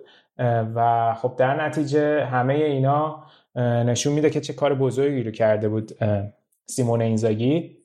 خیلی ها می‌گفتن اگه بازی ها با همون روند ادامه پیدا می‌کرد شاید اون موقع لاتیو می‌تونست برای یووه درد سرساز بشه. ولی بعد شروع بازی ها خصوص اون بازی اول که به آتالانتا سه دو باختن شش تا بازیشون رو باختن تا اون موقع فصل دو تا بازی باخته بودن. و خب خیلی اتفاق بدی بود دیگه نتونستن ادامه بدن اون روندو و خب داستان اینه که خب اون عمق ترکیب و عمق اسکواد رو نداشت لاتزیو و بیشتر اوقات سیمون اینزاگی تیمش رو تجهیز می‌کرد برای یک یک هفته آماده سازی. وقتی تیمش رو نتونست یک هفته آماده بکنه در نتیجه هی فشار بازی ها بیشتر شد و اینا. شاید همون نکته بود که اینا اینقدر بازیکن بکاپ آلترناتیو نداشتن که بخوان که برای موندن توی کورس قهرمانی رقابت کنن. و یه بازی هم که دیگه سه هیچ جلوی میلان باختن و کلا همه امیداشون به فنا رفت. ولی همین که دوباره تونستن به چمپیونز لیگ برگردن نکته مهمیه. و بالاخره حالا باید دید که برای فصل آیندهشون چیکار می‌کنن. خب بالاخره فکر کنم سیمون اینزاگی میمونه توی این تیم. ولی هنوز خریدی نداشتن. داوید سیلوا رو داشتن میخریدن. اون بسیار می‌تونست اضافه مهره خوبی باشه به خصوص برای تو اروپا براشون که می‌تونن چی میگن یه تجربه ای رو با خودش داشته باشه و واقعا بازیکن با کیفیتی ولی عجیب از دستش دادن که داوید سیلوا هم رفت اسپانیا و خیلی هواداره لاتزیو شاکی بودن و مدیریت لاتزیو هم می‌گفتن که سیلوا یه جورایی بهشون خیانت کرده که رفته اونجا. و تا حالا هیچ جز پپه رینا برای دروازهشون نگرفتن که حالا پپه رینا هم که دیگه خرید خیلی بزرگی شاید براشون حساب نشه. خیلی هنوز کاری نکردن. با اینکه لوتیتو گفته که ما می‌خوایم تجهیز کنیم تیمو برای موفقیت و ادامه حضور تو Champions League ولی هنوز چیزی ندیدیم ازشون. و خب باید حتما به این نکته اشاره کنیم که درسته که خیلی ها می‌گفتن که ایموبیله به خاطر تعداد پنالتی تونسته آقای گل بشه ولی کار بزرگیه. 36 تا گل زدن توی فصل. حالا 14 تاشم پنالتی باشه بالاخره همون پنالتی گل کردن هم خودش یک نوع هنره. مثلا ایگواهی خودشون هنر رو خیلی نداره تو پنالتی گل کردن. ولی ایموبیله و امروز هم پنج دوباره تا 2025 با لاتزیو تمدید کرد و دوست داره که توی این تیم بمونه و واقعا مهره کلیدیه برای لاتزیو و واقعا بازیکن ارزشمندی بوده توی این لیگ. متاسفانه توی تیم ملی این عملکرد نداشته و من خیلی دلم میسوزه که نتونسته این عملکرد تو تیم ملی داشته باشه. این یه بره یوونتوس و تورینا هم حتی بازی کرد ولی نمی‌دونم بعضی بازیکن ها هستن وقتی توی شرایط خاص توی سن خاص قرار می‌گیرن تازه جون می‌گیرن. این هم از اونا بود. چون من یادمه تو دورتموندم آنچنان حتی اون با یه برهه یوونتوس با دورتموند بازی داشت جلوی یوونتوس بازی کرد. هیچ وقت به زهرداری الانش نبوده. و اینکه در مورد پنالتی گفتی خب در مورد رونالدو هم میگن. کلا اینکه تو این اعتماد به نفس رو داشته باشی که جلوی این همه آدم حالا الان که اصلا تماشاچی نیست ولی جلوی این همه بین 22 تا بازیکن تو وایسی پشت توپ و یک نفره سرنوشت بازی رو تغییر بدی. بارها و بارها دیدیم بازیکنهایی مثل مارتینز یا بازیکنهای دیگه هیگوین خودت گفتی. خیلی بازیکنها اون جرأت و اون جربوزه و اون قدرت رو ندارن و واقعا پنالتی زدن حتی پنالدو گفتن که خود منم میگم تو اپیزودها هم گفتم نکته منفی محسوب نمیشه به نظر من و اینکه یه نکته مثبته که تو انقدر اعتماد به نفس داری انقدر قدرت داری که میری پشت توپ وای میسی یه نفره توپ گل می‌کنی. بازی استقلال پرسپولیس هم دیدیم دیگه همین اتفاق افتاد. پنالتی زدن هم جزوی از فوتباله و تو نمی‌تونی یه بخشی رو بگی نه من این بخش رو دوست ندارم و اون گل گل گله. حالا چه پنالتی زده بشه. یه, لحظه حس خیابانی میاد. خیابانی. گل گله. آره. خلاصه که اینجوری. از خود راضی نباشیم ولی از خودمون راضی باشیم. به قول آقای خیابانی. آره دقیقا.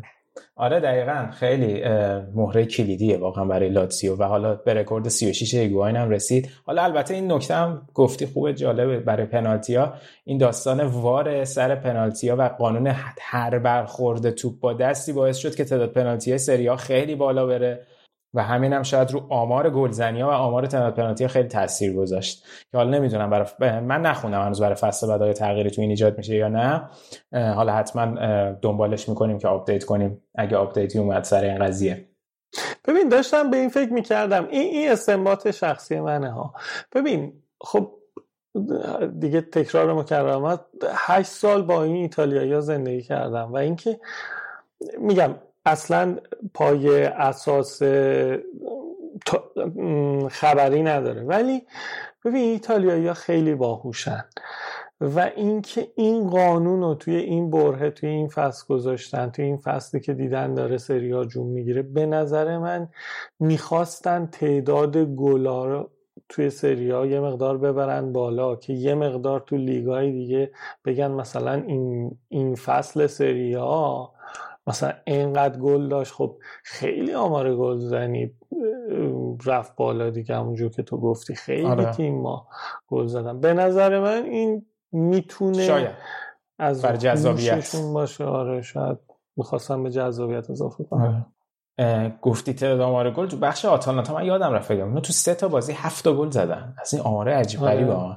ولی خب اینم من خودم بهش نظرم اینه که سطح تیمای بالا پایین جدول سر خط دفاعی خیلی فرق کرد یعنی مثل قدیم که اون خط دفاعی های مشهور سریایی رو هی همه میگن واقعا تو بعضی دفاع دفاع در حد آماتوره. من هی مثال می‌زنم یه بازی سمپدوریا یوونتوس بود که فکر کنم اون بازی بود که یوونتوس آره. قهرمانیشو قطعی کرد.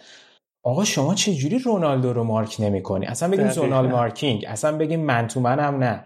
روی ضربه ایستگاهی چجوری همتون میرین تو محوطه یه پاس کاتبک به رونالدو می‌خورین؟ اصلا اینا واقعا خالی بود. خیلی عجیب بود. واقعا برای همین میگم یه سری ضعفای دفاعی عجیبی تو ایتالیا تو تیمای وسط جدولی پایین جدولی به وجود اومده. حالا راجع به دفاع گفتم دفاع لاتزیو هم خدایی خیلی پیشرفت داشته و آچربی واقعا مهره کلیدی شده برای این تیم تو, تو تیم ملی هم هست. ولی حالا باید ببینیم که آیا لاتزیو می‌تونه این تیمش رو تجهیز بکنه برای ادامه فصل بعد یا نه. تیم دوست داشتنی بود تیم اینزاگی. من خودم خیلی سیمونه اینزاگی رو دوست دارم و کارش ارزشمند سوپرکاپ هم بردن راستی که بالاخره جام آورده بود برای این تیم دیگه. اون بازی با توی دسامبر بود فکر کنم. تو دو تا تو بازه کوتاهی دقیقا. تو بازه کوتاهی هم تو لیگ سه یک یوونتوس رو بردن هم تو سوپرکاپ سه یک یوونتوس رو بردن. دقیقا. و اون موقع اوج این تیم بود. ساویچ دوباره رو فرم اومده بود. میگم از دست دادم و خب طبیعی هم هست تیمی که تو این فشار تا حالا بازی نکرده بود و با تعداد مهره هایی که داشتن نتونستن کار کنن. ولی جام بردن اینم شاید ارزشمند بعد اون جام حذفی که پارسال بردن. مثلا خب یه کلکلی که لاتزیو یا رومیا دارن اینه که روم سالهای سال یه جام هم نبرده ولی لاتزیو الان سوپر کاپ برده جام حذفی برده. بالاخره بعضی وقتا جام ارزش دیگه. یعنی تو هر چی بگی سوپر کاپه ولی جام دیگه. بعضی وقتا واقعا ارزشش جامی ارزش داره. واسه همین بحثی که من همیشه می‌کردم که می‌گفتن لیگ اروپا لیگ نیست. چه می‌دونم چیز نیست. ببین لیگ مهم لیگی, تو... لیگی که تو با قهرمانیش می‌تونی بیای فصل بعد seed یک لیگ قهرمانان وایسی لیگ معتبری نیست. هر لی... هر جامی به نظر من ارزش داره تو سطح اول اروپا. هر جام موافقم. صد درصد موافقم. تو باید اون روحو تو تیمت به عنوان تیم برنده با جام آوردن تقویت کنی دیگه. ارزشمنده. آره خلاصه این از وضعیت لاتزیو حتما باز بهشون بیشتر می‌پردازیم. بعدا تو طول فصل و پرونده هامون بریم سراغ همشهریشون روم که تونستن شیشم بشن. حالا تونستن پنجم بشن. نمی‌دونم تونستن برای روم خوبه یا نه. به خصوص که دو سال پیشون عمل کرده تو چمپیونز لیگ داشتن تا نیمه نهایی رفتن. قطعا هدفش اینه برگردن تو چمپیونز لیگ. ولی خب روم تو سایه داستان تغییر مالکیت بود کل این فصل و فروش باشگاه هست توسط پالوتا که در نهایت همین چند هفته پیش بالاخره نهایی شد و دن فریدکین آمریکایی این باشگاه خرید فکر کنم رقم نهایی چیزی حدود 590 میلیون یورو بود و من اینجور که خوندم توی سپتامبر هم فریدکین بالاخره میره به روم که کارهای نقل و انتقالم که نهایی شده دیگه بره اونجا و به روی تیم نظارتی داشته باشه مدت چند هفته و کنار تیم باشه. روم بحث زیاد داره. اینکه بخوایم یه بررسی روی وضعیت عملکرد پالوتا توی این چند سال داشته باشیم قشنگ بحث جدایی رو میطلبه که قطعا یه مصاحبه حتما جور می‌کنیم با یکی نزدیک باشگاه روما در موردشون صحبت می‌کنیم. ولی راجع به این فصلشون بخوام صحبت کنم. خب با فونسکا شروع کردن و شاید اون چیزی که همش می‌خواستن هم نبود. نتایج خیلی خوبی تو طول فصل نمی گرفت و تو تیمای بالای جدول قرار نمی گرفتن تو لیگ اروپا هم تا یک چهارم پیش رفتن ولی واقعا سویا لهشون کرد تو اون بازی. دو هیچ بود نتیجه بازی ولی قشنگ اوت پلیشون کرده بود. تفاوت سطح دوتا تیم مشخص بود. ولی خب مثلا نکته کلیدی روم درخشش زانیولو بود که مصدوم شد یه بازی بزرگی از فصل از دست داد. این قطعا تاثیرگذار بوده براشون. و الان حالا باید ببینیم که چیکار می‌کنن. از یه جایی توی بعد شروع کرونا اومد فونسکا بعد چند باخت متوالی. اینو توی برنامه هم صحبت کردیم. رو آورد به سه دفاعه بازی کردن. تو لیگ جواب داد ولی دقیقا جلو سویا این جواب نداد و بلای جونشون شد. و رو 3 4 1 2 شروع 3 4 2 1 بازی کردن و از اونجا نتیجه خوبی گرفتم بعد خیلی جالب بود که من الان به این فکر می‌کردم که هی میگن سه دفاع بعضی جاها منسوخ شده. آقا سه دفاع بازی کردن و چهار دفاع بازی کردن مهم اینه که طرف چجوری اینو پیاده می‌کنه. آیا به ترکیب بازیکنات می‌خوره یا نه؟ اینا عدد دیگه به خودی خود اهمیتی نداره عدد چیه. درستش اینه که درست پیاده بشه با مهره های درست. الان نگاه کن اینتر آتالانتا لاتزیو و روم چهار تیم از هفت تیم بالای جدولن که چیکار کردن؟ با سه دفاع بازی کردن. در نتیجه این می‌تونه خیلی نکته جالبی باشه. باید ببینیم که حالا فصل بعد چیکار می‌کنم برای فصل بعدم تا اینجا اگه صحبتی نداری برم راجع به نقل و انتقالاتشون فقط این که می‌خواستم بگم راگنیک که با به میلان لینک شده بود به بیاد مربی و مدیر فنی و همه کارهای میلان شه و بعدش اون اتفاقا افتاد و کنسل شد. الان با اومدن فردکین تو خبرها هستش که احتمال داره بره مدیر ورزشی روم شه. اینم می‌خواستم اضافه کنم فقط. آره این نکته خیلی مهمیه. حالا من یه جا خوندم که شاید از فصل بعد این اتفاق بیفته. یعنی فونسکا رو برای نگه داشتن که این یه فصل هم تا بکنن. تا بعد اون بیاد. بعد رانگنیک خودش گفته بود که من شاید با پروژه میلان نمیخوردم چون الان باز میلان داره اون ترکیب بازیکن با تجربه و جوون رو انجام میده. من دوست دارم که بازیکن‌ها رو اسکاوت کنم بیارمشون خودم تیمو بسازم. کاری که تو ردبول کرد. بعد شاید خب این برای روم خیلی فوق العاده باشه که واقعا بخواد این کارو بکنه. حالا میگم باید ببینیم که این تغییر مدیریت چی میشه. آها یه نکته راجع به پالوتا می‌خواستم بگم.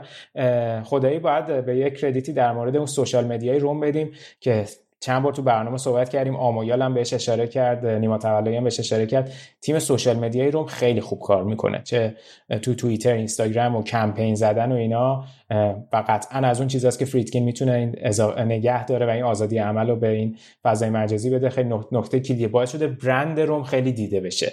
درسته که اینا جام نیاوردن اینور بودن ولی همون دوره که رسیدن به چمپیونز لیگ نیمه نهایی یهو روم شناخته شد دوباره برند روم رو اومد. شاید این باعث بشه تو آینده فریدکین روش کار کنه دوباره به اون سطح اول برگردن.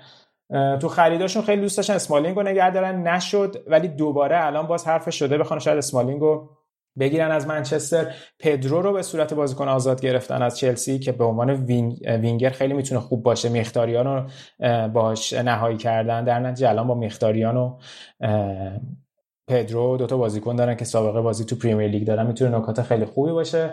فقط حالا شاید الان کولاروف از دست بدن که خب کولاروف هم از ستونای این تیم بوده. اگه ژکو رو هم از دست بدن شاید یکم درد سرساز باشه براشون. ولی بستگی داره که همون که گفتی تو قسمت قبل که اگه اون در بره و میلیک بیاد حالا باز یه جایگزینی خوبه ولی خب ژکو کاپیتان کولاروف کاپیتان دوم بود. یکم داره این تجربه تو تیم از بین میره. ولی خب زانیولو واقعا مهره درخشان رومه و آه یه نکته هم راجع به دروازه‌بان داشتن که شاید بحث پرین بود.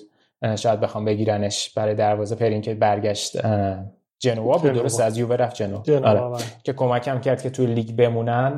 پرین هم از اونها بود که حیف شد. می‌گفتن که آینده ایتالیا ولی به اون سطحش نرسید. ولی حالا شاید الان بیاد تو روم. ببینیم که توی روم چی کار می‌کنه. میگم روما روما لاتزیو رو قطعا یه برنامه مفصل براشون می‌ذاریم که پتانسیل دارن جذاب هم هستن. در موردشون صحبت کنیم به خصوص که ببینیم که دورنمای روم با فریدکین چه جوری خواهد بود. این از وضعیت روم. دیگه فکر کنم راجع همه تیمای بالای جدول صحبت کردیم. یه اشاره فقط بکنم که به تیمای ساسولو خیلی تو بعد شروع بازی خوب کار کرد و با دیزربی خیلی مربی خوبیه دیزربی هم. من خیلی دوستش دارم. واقعا تیم ارزشمندی ساسولو هم تونست بعد ناپولی هشتم بشه. و یه نکته دیگه پارما بود که پارما بعد چند سال که با دیاورسا داشت کار می‌کرد و از دستای پایین تر آورده بودشون به لیگ سری آ دیگه با باش تموم کردن و حالا اخراج به بگیم شد و جاش لیورانی رو از لچه که سقوط کرد آوردن. راجع به لیورانی بارها تو برنامه صحبت کردیم. آمویال هم بهش اشاره کرده بود که می‌تونه یکی از مربیای خوب باشه توی سطح سری آ. خلاصه لیورانی مربی پارما تو فصل بعده. و یکی از تیمای عجیب این فصل کالیاری بود که دوازده هفته وسط فصل داشتن فوق کار می‌کردن.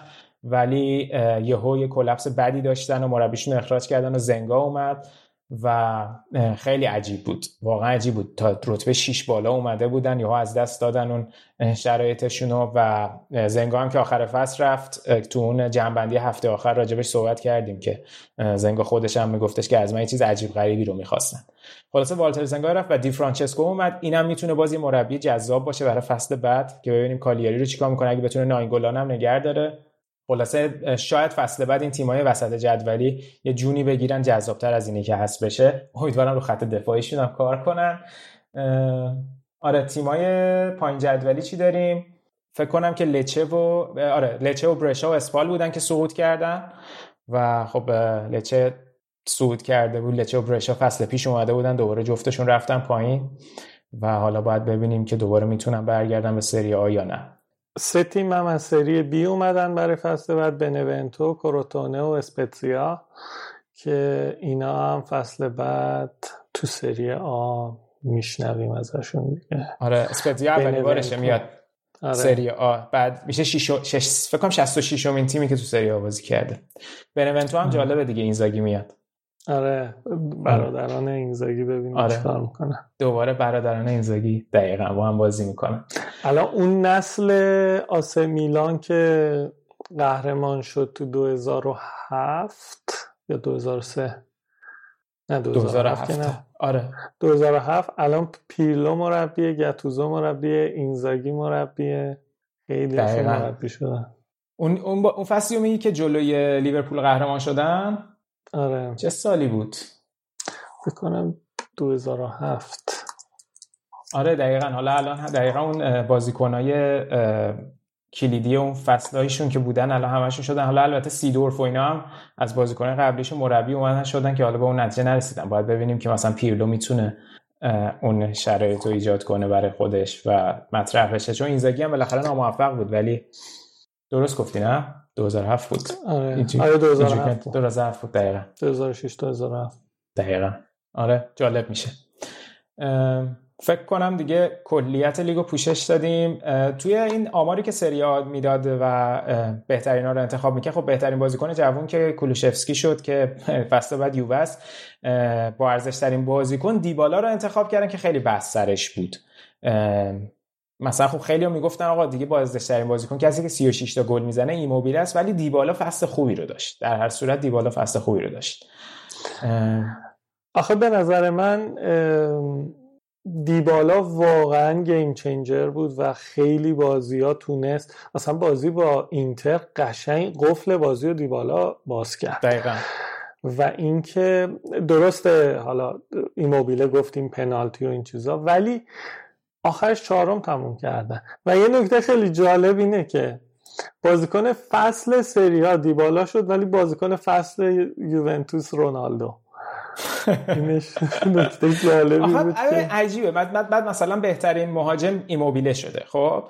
بعد تو اون کتگوری دیبالا هم بوده. البته نمی‌دونم. من منطقه این چیزها رو کلا خیلی اصلا یه, یه بحثی بود با تو داشتیم می‌کردیم. می‌گفتن همین که کلا توپ طلا این جایزه های انفرادی توی بازی تیمی کلا اصلا معنی و مفهوم خاصی نداره. درسته من خودم طرفدارشم یعنی دوست دارم مثلا من دوست دارم آره. ولی یه یه سری ایده ها هست میگن آقا اصلا توی تیم توی بازی تیمی چرا باید به یه بازیکن مثلا بولد بشه بگن این بازیکن مثلا بهتر عمل کرد. داشت. حالا در صورت اینا هم یه سری ایده ها هستش که جالبه آره دیگه مثلا پاپو گومز هم الان واقعا یکی از فوق العاده های این فصل بود. اونم می‌تونست جزو این چیزا باشه. به نظر من که بهترین بود. خیلی خوب بود. در مجموع از لحاظ تأثیری که داشت خیلی خوب بود. آره خلاصه این از جنبندی سری آ حالا باید ببینیم که بازی ها فکر کنم قرار بوده که 19 سپتامبر شروع بشه یعنی تقریبا حدود سه هفته دیگه ولی با درخواست آتالانتا و اینتر که توی مراحل آخر اروپا بودن و نیاز به استراحت و سازی بیشتر داشتن درخواست دادن یه هفته بازی ها دیرتر شروع بشه. حالا هنوز نهایی نشده چیزی باید ببینیم که این اتفاق میفته یا نه. این از جنبندی و دیگه حرف آخر. رشاد جون این شما و میکروفون برای پایان این فصل در خدمتیم. آره. من باید یه چیزی بگم که من دقیقا یک سال حالا اونایی که رادیو آفساید رو از قدیم از فصل اول دنبال می‌کنن من فقط این فصل بود که به تیم اضافه شدم و واقعا یک تجربه بی نظیر برای من بود چون که با یه سری آدم درست حسابی و آدم حسابی همکار شدم و هر هفته باهاشون داشتم صحبت می‌کردم راجع به فوتبال که علاقم علاقمون بود داشتیم حرف می‌زدیم. تو طول فصلم راجع به یوونتوس حرف زدم از اینتر یه مقدار بد گفتم واسه همین بارها عذرخواهی کردم الانم عذرخواهی می‌کنم جلوی اینتری دوست داشتنی بچه‌ها فوتبال کلکل دیگه این حرفا رو که نداریم. آره دیگه دقیقاً. به همین بود. دقیقا. حالا در مجموع خواستم اینم بگم. ولی فصل بعد خواستم اینو به صورت تصویری و حالا اونایی که تصویری می‌بینن یا اونایی که تو کست به صورت صوتی گوش می‌کنن بگم که من فصل بعد تصمیم گرفتم که قطع همکاری کنم. قطع همکاری یعنی از اینکه صدام توی کست باکس نیست چون که با بچه ها واقعا یه دوستی خیلی عمیق توی مدت کوتاهی به دست آوردم و واقعا یه جوری شده دیگه الان شدن جزوی از دوستان صمیمی صمیمی من که هر روز باشون در تماسم تو اینستاگرام تو تلگرام با خود سینا. حالا اولین باره داریم live صحبت می‌کنیم ولی حداقل بیشترین فاصله ای که من و سینا با هم در تماس نبودیم فکر کنم 4 5 روز بوده تو طول یک سال و همین هم هستش ادامه خواهد داشت. و دلیل اینکه ادامه همکاری هم نمیدم یکیش اینه که به دلایل اینکه خب هر هفته واقعا کار سنگینی بود برام. اینکه هر هفته من بشم تمام بازی ها رو نگاه کنم بتونم یه موضوعی که قابل شنیدن باشه رو ارائه کنم خیلی زمان بره و برای من سخت بود و واقعا دم بچه های رادیو آفساید دم تمام بچه های پادکست های مختلف گرم که وقت می‌ذارن تولید محتوا واقعا کار سختیه. این برای من سخته و با مشغله کاری که دارم یه مقدار سخته. یه دلیل دیگه هم اینه که من خودم جدیدا شروع کردم یه مسیر جدیدی اصلا مربوط به فوتبال نیست. تو یوتیوب یه کانالی رو شروع کردم. حالا اگر سرچ کنید رشاد دیدی کمه می‌تونید پیدا کنید. و اینکه لینکی چیزی نمی‌ذارم چون که اصلا درست نیست این کار ولی بچه های رادیو آفساید هم هستن یعنی می‌دونن اونجا هستم. اون یه چیز برای خودمه و اینکه به صورت شخصی دارم اونو جلو میرم. اینا یه چند تا دلیل بود که من فصل بعد اول قرار بود به صورت چند دقیقه بیام کار کنم ولی گفتم اینجوری شاید یه مقدار سخت باشه و اینکه یهو این تغییر زیاد جالب نباشه. به هر صورت تصمیم گرفتم و خواستم اینو اینجا بگم که واقعا دلم برای همه بچه ها توی رادیو تنگ میشه ولی همونطور که گفتم من با همشون در تماسم. اصلا شاید تو اپیزودهای بعدی شاید تو بازی های مهم مثلا بازی یووه اینتر بتونم به صورت مهمان بیام یکی دوتا اپیزود شرکت کنم ولی اینکه به صورت ثابت باشم نه. خواستم اینم بگم و از تمام طرفدارای رادیو آفساید تشکر کنم به خاطر کامنت های مثبت کامنت های منفی که نبود کم بود در هر صورت. خیلی تجربه خوبی بود و اینکه خیلی دوست داشتنی بود میمونه تو خاطرم برای همیشه. دمت گرم. واقعا هم ما لذت بردیم هم از صحبت و گپ زدن همیشه لذت می‌بریم باهات. هم همین که زحمت کشیدی. قطعا کار سختی. من خودم هم به خاطر همین مشغله هایی که میگی واقعا نمی‌رسم به بچه ها کمک کنم در طول فصل. همین اپیزودا بیام یکم تو محتوا اینا کمک کنم. واقعا همین که هر هفته این momentum آدم بتونه حفظ کنه توی برنامه بیاد و اینا. کار سختیه. زحمت کشیدی. ولی آره قطعا ارتباط تو که حفظ کن بیا تو برنامه کماکان و قطعا حضورت برای ما خیلی ارزشمند بود. خیلی هم خوب همیشه دیدیم تو توی کامنت های کست باکس چه حرف بود. راجع به اینتر حرف می‌زدی راجع به یوونتوس حرف می‌زدی. شنونده ها لطف داشتن میومدن برای ما کامنت میذاشتن در مورد برنامه ها قطعا دوست داریم که بازم بیای توی برنامه. حتما حتما. این دوستی رو من از دست نخواهم داد. خیلی ممنون از همه شما که تا اینجا به برنامه ما گوش دادین و تماشا کردین. حتما حالا این آخرین با اپیزودهای این فصل ما و به زودی فصل جدید شروع میشه و برمیگردیم ولی مصاحبه ها و برنامه ویژه که روی یوتیوب ما میاد از دست ندید حتما کانال یوتیوب ما رو subscribe کنید و روی کست باکس ما رو follow کنید. و تا ببینیم که تو فصل جدید چی میشه و با فرمت جدید برنامه و مهمونای بیشتر و شاید رشاد و زیاد به عنوان مهمون آوردیم و اینا دوباره در خدمتتون باشیم. مراقب خودتون باشید. وقتتون بخیر. خداحافظ.